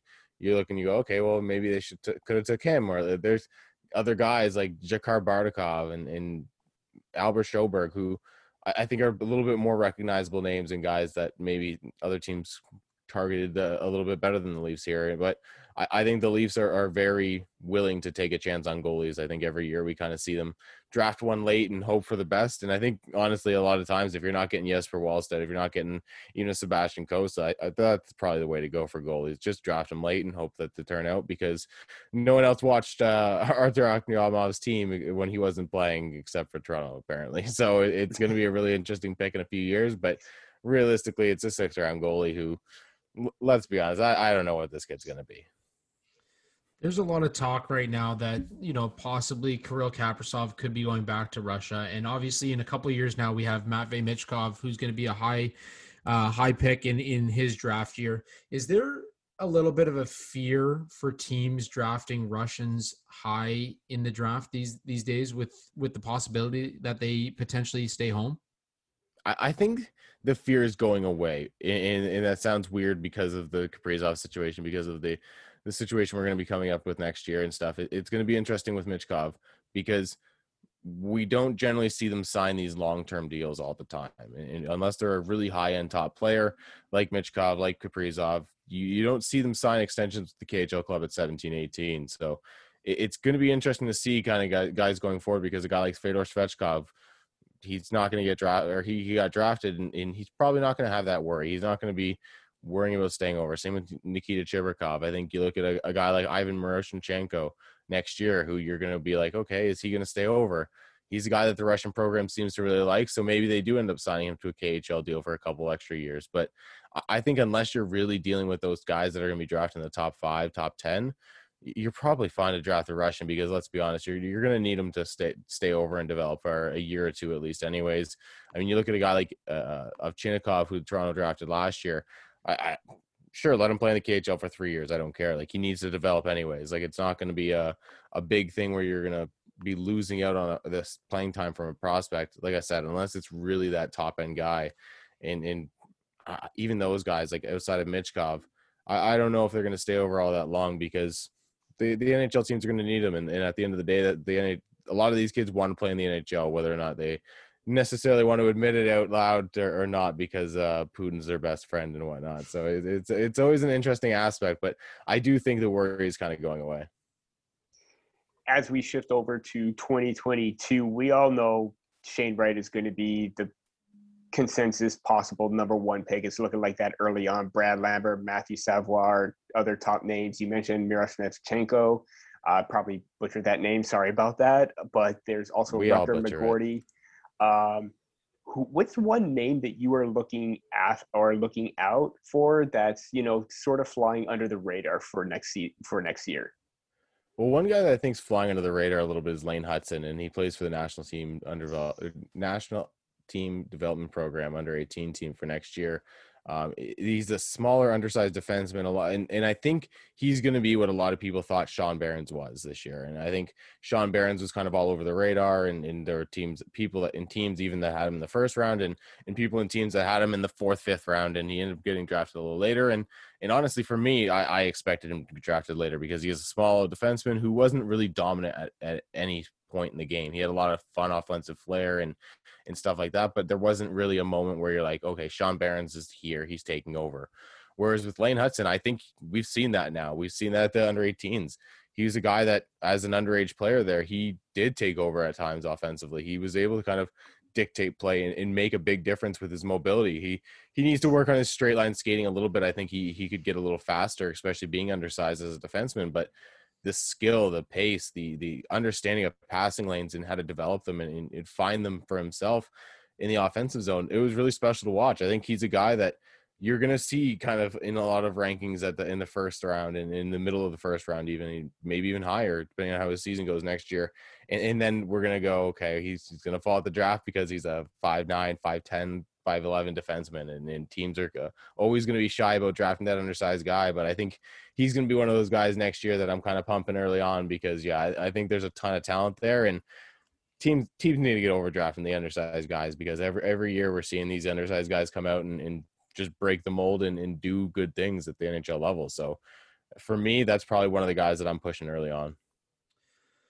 Tony, I'd be remiss, and and the best part about uh, podcasts is you can kind of say more of what you uh, you're feeling. So, you're Marc Bergevin, 31st pick in the first round. Who are you taking? Anyone else? Like literally, and and and you know what? I'll even say this: if there was no issue with Logan Mailloux, eh, there there he was a great guy, which isn't the case necessarily. I would have taken 150 other players instead. Like I I was shocked he went in the first round because he's not good enough for the first round. Like that sounds mean, but like he was Tyler Boucher times 10. Like there this guy was okay and in, the Swedish third division. Like he was playing in Hockeyettan, which is like uh, I, a lot of Swedish scouts joke it's a beer league with uh, with a few rules. Like it's not a great league, and he was good as a defenseman. He was fun offensively, but like it wasn't like he was like dominant at any point. He wasn't a guy that I really eh, kind of stood out. Like you, look at him or and Hugo Gabrielsson, I think is, the one defenseman's name who is also playing on the same level, and their play was fairly similar. Like it wasn't really all that different. So I think it's going to be interesting to see what happens with that pick because man, like the kid didn't want to get drafted. Well, he said he didn't want to get drafted. The team went ahead and did it. You, I think Timmins afterwards, the assistant GM, in the silence of of that question when he was asked, "What what, what made you guys think it was okay to draft him?" After he said he didn't want to be drafted, and, and Timmins just like 23 seconds of silence on the mic and just mm-hmm. awkward, like blowing at the mic and like trying to figure out what his answer was going to be. Because even I think everyone in that organization knew that it was a it was a dumb pick and I think it was everyone in that organization knew it was a pick that they were going to have to explain and regret and everything. And at the end of the day, I think the the letter came out from Mark or from uh, Geoff Molson today, and he even called the pick a mistake. But we're going to live with it and try to move on. And it's like, well, I mean, you could have just not made the pick, guys. Like uh, you knew this was going to happen. Like we we saw the Mitchell Miller situation last year. We we knew what was going to happen. Why would you even bother making this pick, especially when I don't know how many other teams would have made any pick of him at any point in the draft because he was off so many teams' lists. Yeah, just to follow that up, I mean, in a sense, then like you're you're saying his his play was somewhat like Gabrielsson's. I mean, I, I believe Gabriel Gabrielsson went uh, a little bit later in the draft there, but is this more of a storyline maker? Like we're we're looking to make headlines, or is this like just you know Marc Bergevin trumps everybody and kind of makes the pick? Yeah, I think it was Marc Bergevin trumps everybody and makes the pick.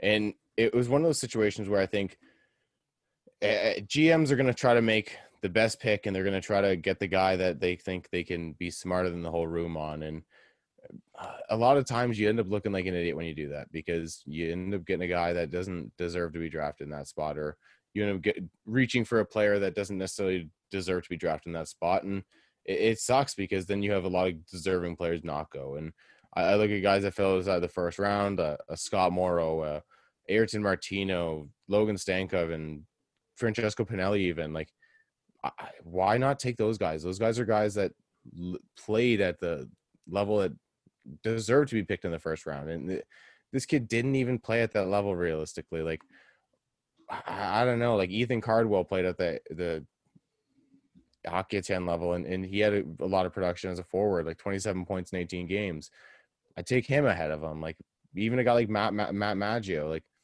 I, I don't know. For me, there was just not really a reason to take him that high, even just based on his play.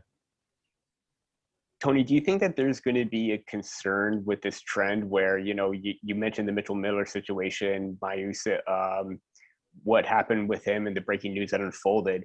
Do you think that this is going to be concerning where teams may may overlook that even more so?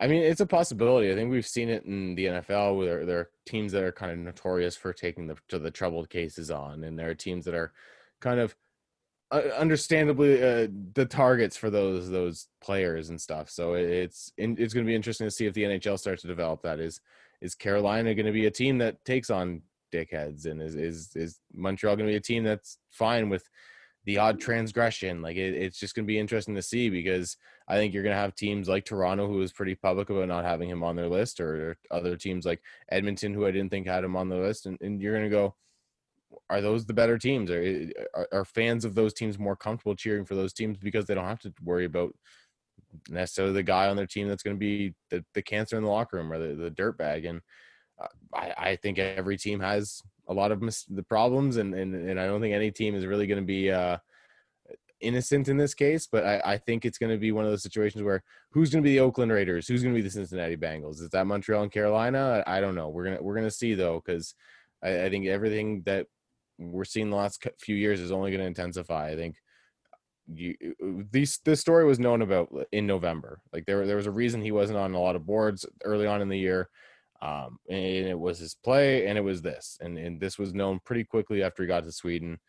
Um, the court cases played out and stuff and, and acquiring documents to back it up was a little bit difficult. So a lot of time, a lot of, a lot of people I know just kind of took him off their board quietly and said, well, the process will play out um, I know I talked to NHL teams and, and they asked me about him, and I was like, well, here's the reason I don't have him on my board, and, and it's his play, and there's this, and I don't have any proof because I'm not in Sweden. I could, I don't have access to police records, but if you want to do your due diligence to and figure out what I heard, if, whether it's true, go for it. And I, I had a couple teams reach out and go, oh, okay, so we looked into that, and yeah, uh, he's not on our board anymore. So it's going to be interesting, like I said, to see what teams kind of – do kind of become comfortable with shying away from that stuff or do become comfortable with accepting that under their team.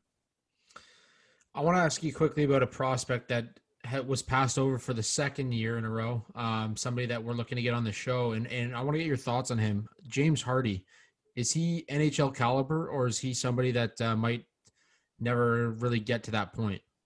I think he has NHL caliber tools but I don't know if he has the package to get to that point. I I, I think he's a fun player at the junior level. His shot's really good. I think he's a good offensive player.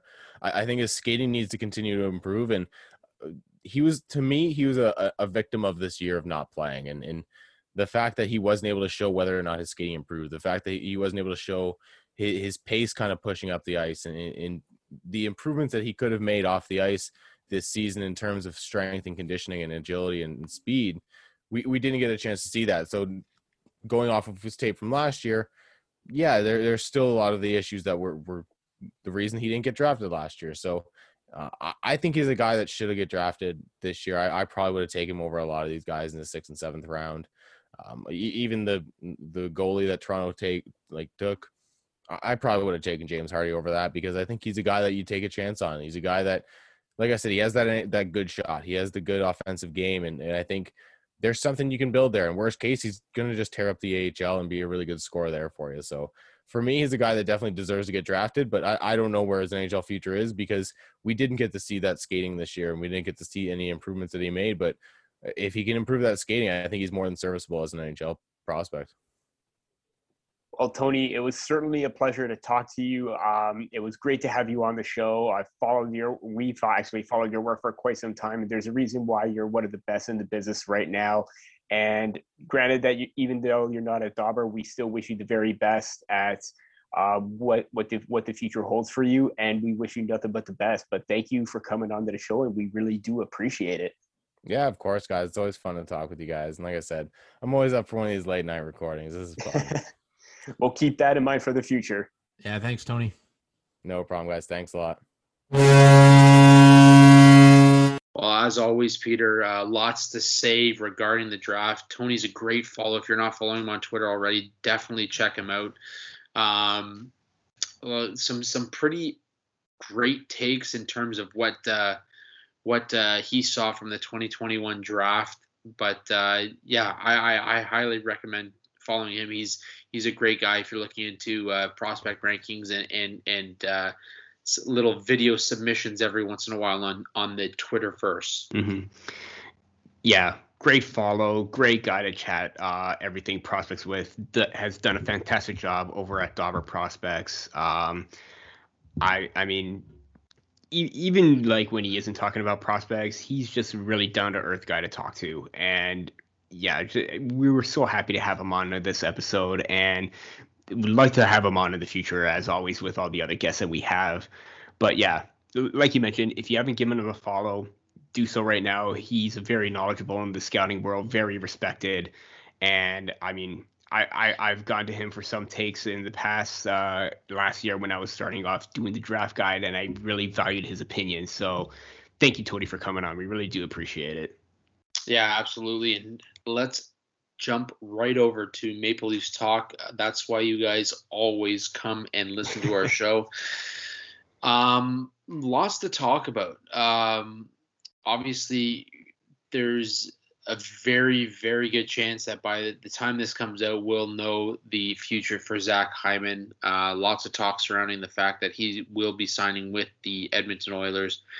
The uh, Kyle Dubas not looking to help out the Oilers in terms of saving some cap and going and, and doing a sign and trade. Obviously, we weren't getting the value back. When I say we, I'm talking about the Toronto Maple Leafs. So it looks as though Hyman will hit uh, unrestricted free agency the talk is is that the Edmonton Oilers will be signing him to a seven-year contract uh, in the range of 5.5 million. Um, kind of what we expected for Zach Hyman. Obviously, you know Dubas saying what he said in, that, you know, the Leafs tried to make room for him, tried to figure out a way to get him signed. Things just didn't work out, and you know they love Zach. They love what he brought to the lineup, but um, the team is set to move in a different direction. Peter, what are your thoughts on one Zach Hyman signing with the Edmonton Oilers for for the uh, reported uh, amount, but two, you know, obviously seeing a guy like Zach Hyman leave the Toronto Maple Leafs? Uh, yeah. To be honest, five point five was probably the max I would go. Still too high especially given the fact that you know it is in that six seven years given his injuries. I've always been on the option of four 4.5 5 mil the max for me over five at the most six years. That that extra year and a bit um, can go either way. Uh, if they made the trade and gave it to eight years or if he was looking for eight years with Toronto, there's no way I would go eight because of the knee injuries and the fact that, you know, he is that middle six forward, 50 point guy. And, you know, he was on a career best this year before the injuries and, you know, would have had a lot more points if he played a full 82 game season. But I, that's just a big risk to take. You could you could always find another Zach Hyman, and the Maple Leafs, I think, did just that at the NHL draft.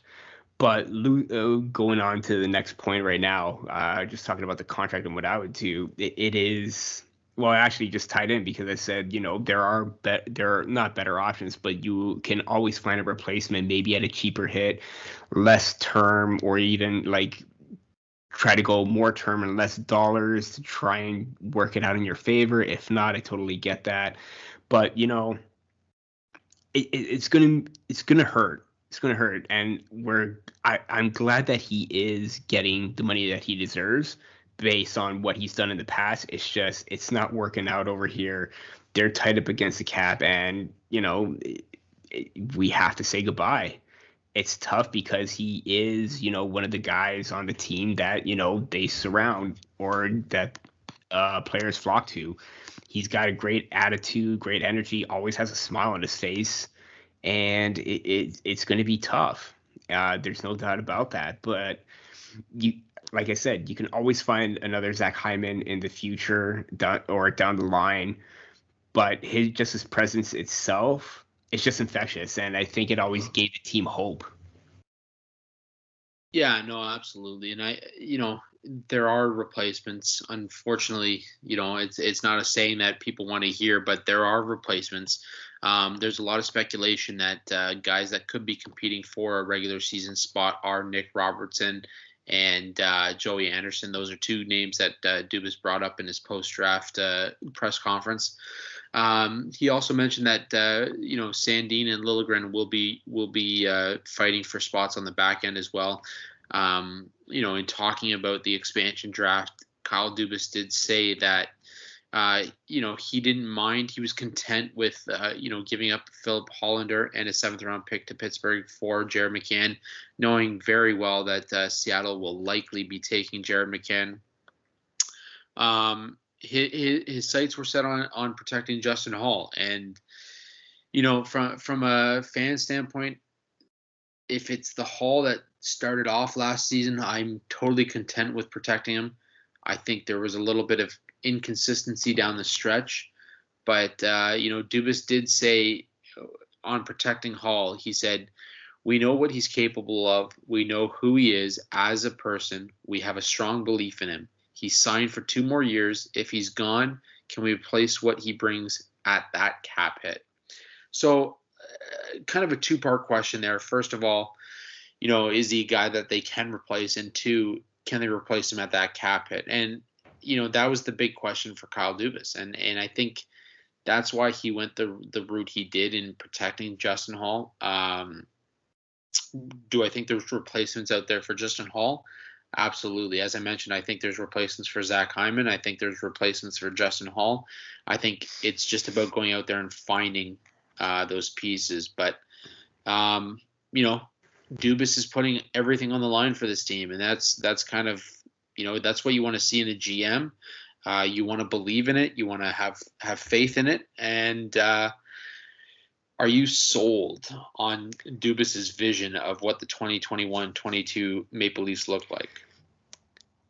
At first, I mean, everyone was up in arms because they wanted Jared McCann because he seemed like also the perfect replacement for an Alexander Kerfoot or a um, Zach Hyman, so to speak. Uh, better option in that top six, middle six, forward position, wing position and I can understand the frustration because I was one that wanted to keep McCann, go 7 3 1, expose Kerfoot, try and get Seattle to take him, and possibly expose Justin Hall. I was upset at first, but then hearing his explanation, I do get it. They gave up very little. I doubt that Hollander would have would have a significant impact on the team and a seventh round pick. Just to take McCann so that Seattle can protect him or take him, and then the Leafs have their basically their whole entire roster still intact. I do understand that point. I mean, can it like you said, if they get the Justin Hall that they started the season with, again, I'm totally on board. That the Justin Hall down the stretch and even in the playoffs too, that really was a bit of concern for me. Um, I do also think that protecting or giving up very little assets in order to protect what you have also shows faith in Alex Kerfoot as well, given the fact that he did have a strong playoff and he was basically one of the top performers in the absence of John Tavares. So him and Nylander were forming that dynamic duo. Um, I also think that with Hall, in terms of like trying to find a replacement, it's there is. It's just a right hand D at that cap hit is is is great. Two million, who would want that? But at the same time, if there's a replacement option that can have a significant impact in free agency this year, not so much. Two years down the line, it's possible, but I think you also try to make that trade to try and bring that player in. Um, I remember um, Alex uh, Hobson, our fellow Maple Leaf writer, wrote a great piece on uh, Dubas's decision to show faith in Hall. and in there he's showing or talking about the um, percentages or numbers with Justin Hall playing with Jake Muzzin and without. And you do see a bit of a decline there when he's not playing with Jake Muzzin. So is there a fact that maybe Justin Hall isn't the kind of player that we had hoped, and maybe Jake Muzzin is carrying that pairing? It's possible, but at the same time, if he if he continues to show that physicality, the two way play, the shots that we saw early on, it's going to be great. But again, um, I mean, I, I, I would still love to have McCann, but I still also understand Dubas's reasoning because you gave up nothing just so that you could keep your roster intact, despite Jared McCann having better numbers. So I I think it it, it, it makes sense. I I I just maybe is it I just hope it doesn't backfire. That's all I'm gonna say. Yeah, remember too that like I mean Dubas isn't making these decisions on his own. He's got a whole patrol of people that surround him that you know have some input on these decisions at the end of the day. So we're sitting here trying to play our armchair GM to you know an expansion draft and and and, and the NHL draft and and trying to figure it all out and you know, it might not always make sense to us, but we don't have those people kind of bringing their input in as well. So I, I do think, you know, what we saw from the Leafs, yeah, we had a bad first round um, against Montreal and ended up giving up that 3 1 series lead. But I do think that, you know, Dubas has faith in in what he saw in that team, and I think that's why he was looking to keep that that roster intact, and that meant keeping a guy like Kerfoot, who did perform in the playoffs, and and and really showed a little extra oomph when you know maybe the depth of the Maple Leafs lineup wasn't exactly where it should have been. Um, but what is interesting to me is Dubas's comments about making this next season for the Maple Leafs kind of like a last dance type of vibe. Mm-hmm. Um, and anybody who's you know on Netflix should have watched that documentary. I mean, if you're a sports fan, that it was it truly was a very good documentary yes. on the Chicago Bulls' last dance. Um, but here's his quote surrounding that statement. For better or worse, I believe in this group, and I believe that they are going to get it done, and I believe that they're going to win. I understand that comes with certain doubt because of the fact that we have not broken through the in the playoffs, but it's my belief that they will. I believe in them as players, I believe in them as people, and I know that that decision lies on me and what the risk is for me. We're going ahead that way. So I'm comfortable with it. I believe that we're going to see the best version of this group next season that we've seen yet, and I'm willing to bet everything on them. Part of me wonders if this is like a last ditch effort by Kyle Dubas. Not so much that, you know, it's a guaranteed firing at the end of the season if all else doesn't go well or if they don't break through that first round once again. But is he putting himself on the line in saying that this is my lineup, this is what I've built, this is my expectation for this lineup. If it doesn't work out, I'm okay walking away at the end of the season? Uh, yeah. Um, I, I, I, I do think that this is probably that last ditch effort to try and get the best out of the team that he has because it is a very skilled team. Then again, um, we this, this is kind of the same situation that happened with the Washington Capitals and the Tampa Bay Lightning, where perennial contender in the regular season only to not make a big impact in the playoffs. And they've struggled quite a bit until Washington finally won the cup. Tampa Bay won the cup with their core. Um, despite coming close and losing to the Chicago Blackhawks, I believe it was in 2015, I believe. Um, but yeah, I do. I I think this is just one last effort to try and get the most out of everybody. Because when you have an elite playmaker like Marner, a proven veteran in the past like John Tavares, a sniper with Auston Matthews, you want to go far. And if it isn't, then I do think Dubas has to show the ability to show, hey, I've done everything to try and build this team and make it the best possible. It's now coming down to you guys. And they couldn't get it done in the playoffs. And I get the frustration is still there with everybody right now. But if he's able to break through and get the most out of everybody, we're in a great spot. But if we have another first round exit, expect a move to be coming in the. Honestly, I do think that if they do move on for somebody, I think you're looking at Marner being one of the guys. I, given how Nylander has progressed so far, I think you try to hang on to him. Um, but you do need to make a major shakeup if things don't pan out for another year because this core has been intact for five, 0 and 5. I mean, that that that record says it all. But it, the fact that he wants to stick with this group, Washington stuck with their core, Tampa Bay stuck with their core. I think there's hope. It's just that the players need to show it right now. Yeah, no, I I mean I agree with you. I think at the end of the day, management right now is trying to do the best they can do. Obviously, we saw Foligno come in last year. We saw Galchenyuk come in last year. We saw them trying to make the moves, fill in the pieces, fill in the holes they need to do. They got TJ Brodie, brought him in. He had a he had an incredible year. Zach Bogosian had a better year than I think most expected him to. Um, at, at a certain point, it comes down to the product on the ice, and if they're not getting it done, I mean you know, it's not the coach, it's not the GM. It's you're you're starting to look at trades, and mm-hmm. I mean, this is a team that has not had playoff success for far, far too long, especially with the fan base fan base that they have.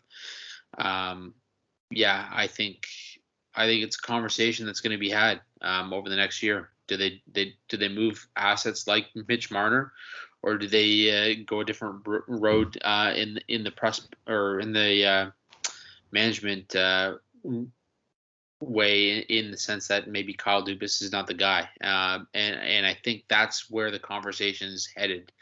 Um, if in fact this is a last dance mentality to this season. I do think that Dubas had again, like you mentioned, you they brought in TJ Brodie, he extended Muzzin, made the trade to get him Campbell. He's done the right moves. It's just again, I do think it's more so the on ice product than it is Dubas. And I, you hear Shanahan still support Kyle Dubas and everything that he's said and done with the transaction. So they appear to be on the same page. He has this guy in Sheldon Keefe, and he's had a good record in the regular season. Um, last year in the postseason in the bubble, didn't quite get the most out of everybody despite being a rookie coach. More to work with this time around, no results maybe it, it, maybe he maybe even Keefe gets through to the players as well. Uh, you hear the vote of confidence from the GM. Now you got to hear it from the coach to try and get your best foot forward right now. And I do think that it's again. I know I sound like a broken record. This is going to be more on the players than it is on Dubas, than it is on Keefe, than it is on Shanahan because they at the beginning of this whole entire process they had they were doing the right things and it's now just the player mentality getting over that hump and getting over the past results and coming out on top. Yeah, no, absolutely. And uh, part of part of being in that front office is what you can do with your the draft picks you were given. And I mean, we want to talk about the Maple Leafs draft. This was a very, very short list for the Maple Leafs this year. Uh, three yeah. draft picks over seven rounds. Um, a lot of chatter going in, wondering if you know maybe Dubas will work some magic and find a way back into the first round again, but uh, did not do so. That said, they did have a second round pick. Um, they took Matthew Knies um, out of, uh, I believe it is, well, he's Tri City Storm. Yes, Tri City Storm. He's committed to the University of Michigan or Minnesota, rather, uh, the NCAA next season taken 57th overall. Um, trains in Arizona, from Arizona. A little bit of a tie, maybe, to Auston Matthews at some point. Big kid, 6'3, 205 pounds. Uh, center left wing, so has the ability to play both uh, both on the wing and down the middle. What are your thoughts on this this uh, draft pick? Given the fact that you know there were still some better names on my you know top best player available kind of list uh, for the draft. Um, I probably would have gone with, I mean, based on the past and knowing the mentality of Kyle Dubas, I would have gone for a skill. I would have gone for um, a, a player like Oliver Kapanen. I would have gone for a Sasha Pastujov. I would have gone for an Ayrton Martino because those players were still available when the Maple Leafs were picking. Um, I I do love this pick though. I, I, given the fact that you know they have a lot of skill up front with like Nick Robertson, uh, Mikhail Ab- Abramov. They got some good mobility on the back end. Rasmus Sandin's coming up. Topi Niemela. Um, Mikko Kokkonen's got some good depth on defense. I think they wanted to try and address that whole middle six depth kind of player or role player for the future. And I mentioned before that you can easily find a Zach Hyman replacement. And I do think that Matthew Knies does serve as that. He's already got the size. He's got the ability to play in all situations power play, penalty kill, five on five. Hard nose, goes into the gritty areas, lays a hit, can set up a forecheck. But the big thing that separates him and Zach Hyman um, is the fact that he's got better hands in tight to make moves quickly on a goalie and his shot. His shot is he can shoot the puck from Auston Matthews' spot and score just like Auston Matthews. I'm not saying that he's going to put up 40, 50 goals like Auston Matthews, but he does have good power. He does have a quick flick of the wrist. He does have good accuracy. And not only that, he had three shorthanded goals this past season, and he's pretty good at five on five with 20 even strength primary uh, points with um, uh, Tri City, and that's according to a site called Pick Two Two Four. That is a really great site in terms of prospects and uh, more in depth stats there. I I really do like this pick. I really do think it balances everything out. Um, when Ma- when the Maple Leafs pick players that are over six feet, it doesn't usually turn out well. This one I think is going to turn out very well for them. Yeah, no, I agree. Um, 87 points in 88 regular season games over the last two seasons with Tri City. Um, as you mentioned, 31 goals, uh, big assist machine, uh, 56 assists over that span as well. Uh, he's a guy that uh, plays well away from the puck as well. And I think that's a big, big uh, plus for him is uh, when when you talk about a guy, you know, obviously losing a guy like Zach Hyman who played really well away from the puck.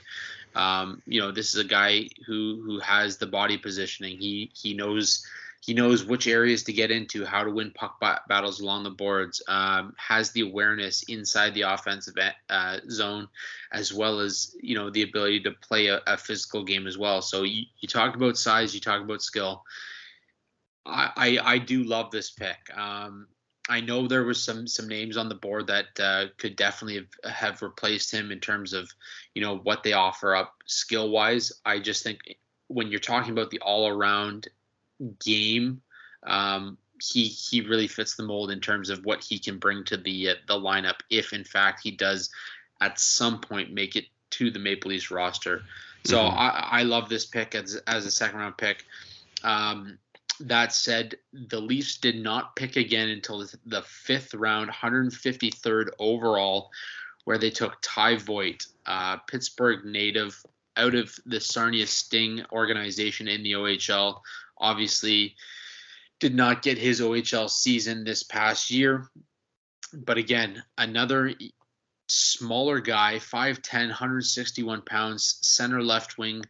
Um, kind of back to the mold of what they what they've drafted in the past. But uh, yeah, I, I, think again offers up a lot of skill. Um, he he plays really creative off the puck.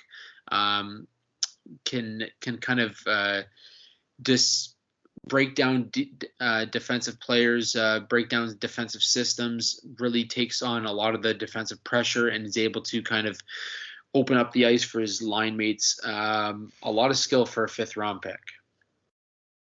Yeah, absolutely. And I, in my rankings, I had him as a fourth rounder. Probably would have been higher had there been an OHL season. But he's definitely a player that benefited from the PBHH Invitational. Um, one of the uh, tournament or a scouting uh, session that was put together by a bunch of OHL players, including Andrew Parrott that we've had on the show.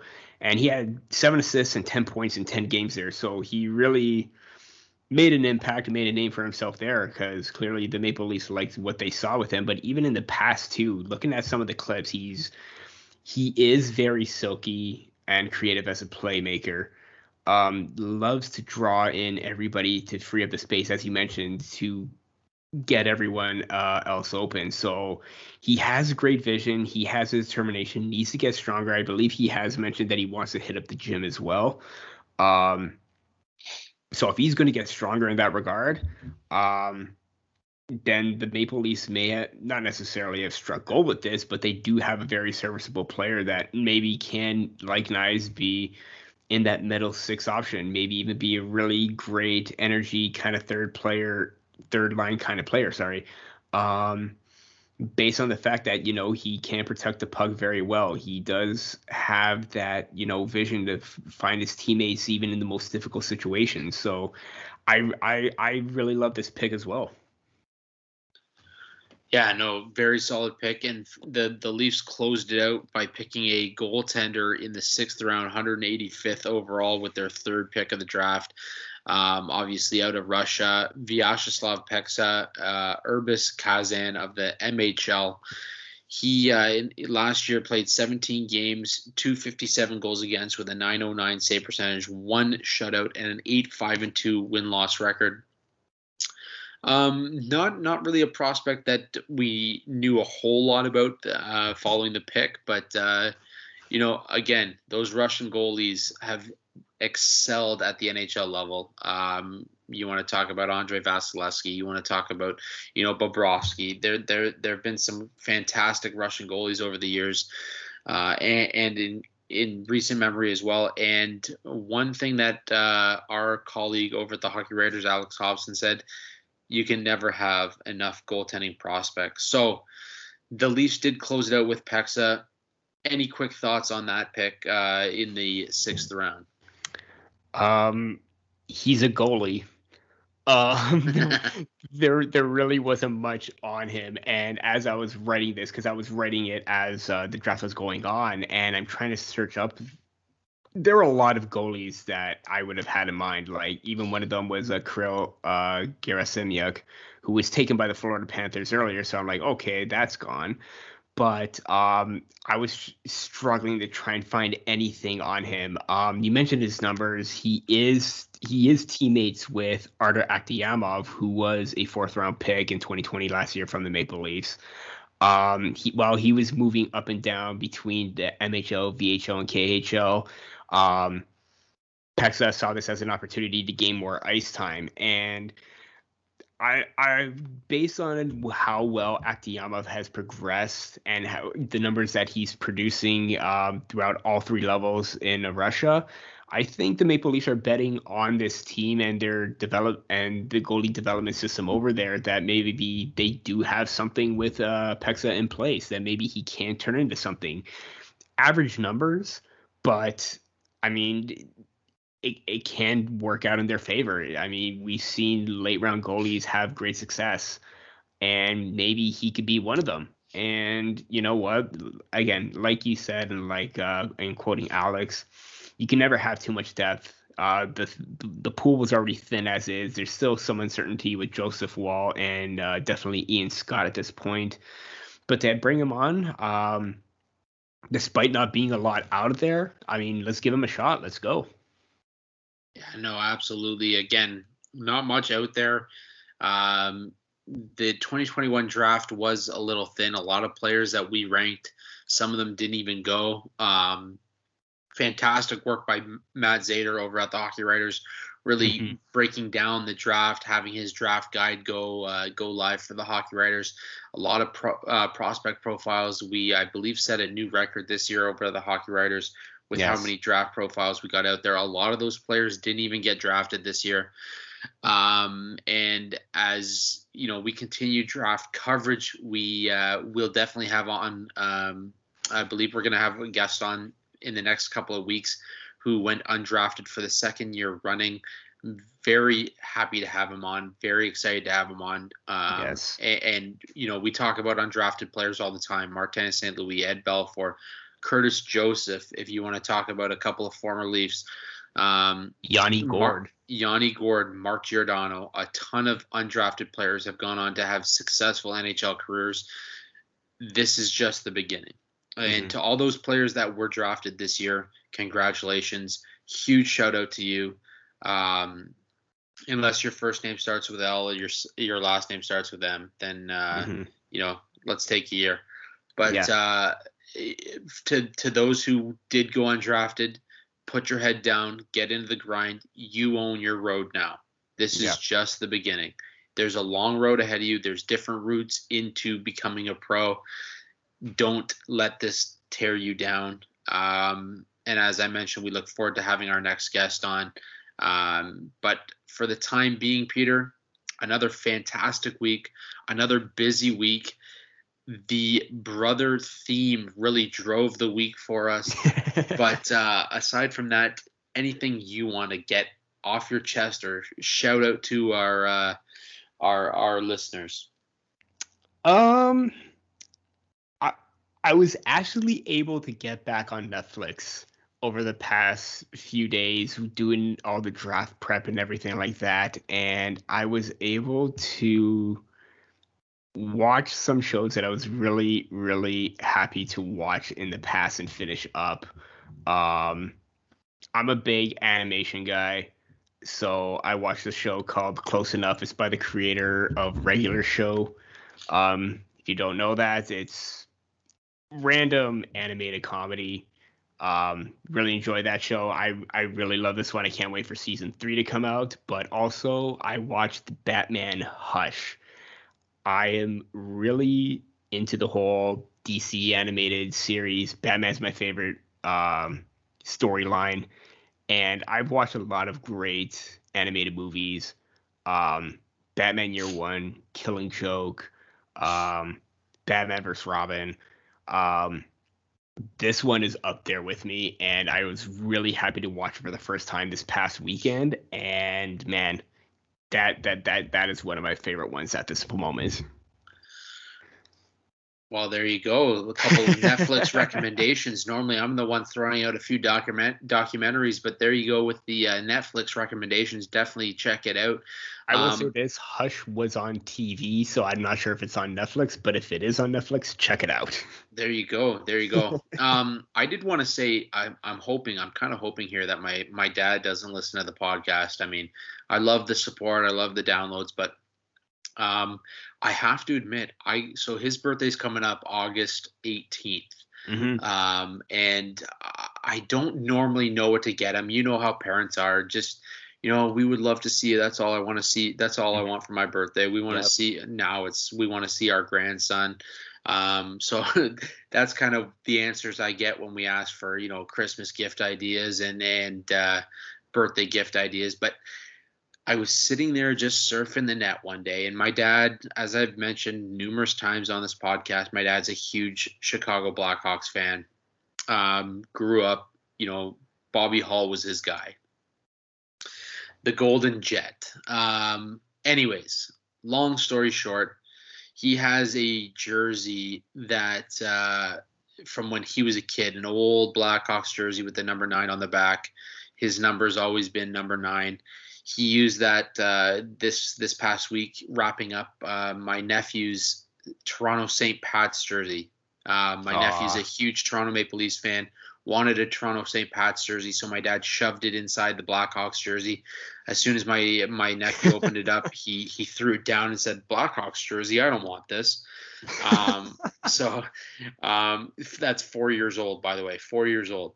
Um, anyways, I was surfing the net, came across a signed um, Bobby Hull jersey uh, with with all the all the paperwork. Um, anyways, picked that beauty up for my dad for his birthday A at a whopping now Now, I would normally believe this would go for four or five hundred dollars. You I got, got it. it. I got a bargain. I am always looking for the bargains when it comes to memorabilia. $150. $150 signed Bobby Hull Blackhawks jersey. I don't know what my dad's going to use it for. I don't know if he'll ever put it up on the on the the wall, but that for me is going to be a memento gift for for you know my dad who who who loves the Blackhawks, loves Bobby Hull. I think it's a like I said. I hope he doesn't listen to this episode. Um, but uh, yeah, just very excited to give him that, and uh, was able to to really lock that one down. If he does, and you're in the vicinity, just quickly come in and like shut off the Wi-Fi or anything, just like that, just so that he doesn't hear this. Pull the plug. Um, Pull the plug. just for like you know five ten minutes and they'd be like oh okay yeah it's back up and working and then maybe the episode's already done playing in the background but no that is a really great find and at that price too man man i the way that you described it and the way that you described him as a blackhawks fan i have no doubt that he's going to be loving that gift no matter what and you know what if i were if i was getting that the first thing i would be doing is just framing it up right then and there Absolutely, absolutely. Lock it down. Lock that down. Yeah, Those- no, absolutely. no stains no nothing it's safe in the glass That's right. Yeah, no, hundred percent. Um, but yeah, for for me, that uh, that closes out this episode. Peter, anything that you've got in the works over at the Hockey Writers? Um, shifting over to the draft, um, shifting from the draft over to the free agency side of things right now. So getting prepped for that, and uh, yeah, it's still nonstop for me right now. How about you, man? Well, I as I mentioned, I think I'll throw out a little quick early 2022 draft top picks. Maybe do a top 10, maybe top 20. We'll see how that goes.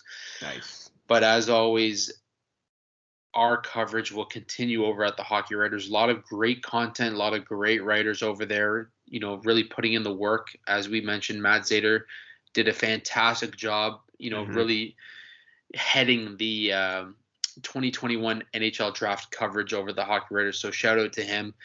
With that said, that closes out episode 49 of Sticks in the Six podcast. Again, as always, we want to thank you guys for joining us for this episode. You can follow Peter over on Twitter at P. You can follow myself if you really want those hot takes over at Andrew G Forbes. Um, or follow the podcast at six sticks in the six pod S T I X I N T H E six I X P O D. We're on Twitter and we're on Instagram. Check us out. You can head over to Spotify, iTunes, or wherever you listen to the podcast uh, to download our latest episodes. Make sure you hit that subscribe button. Make sure you rate, make sure you review, and check us out on YouTube so we can continue to bring you all kinds of content going forward. Until next time, that's it for Peter and myself. See you next week. Have a good one.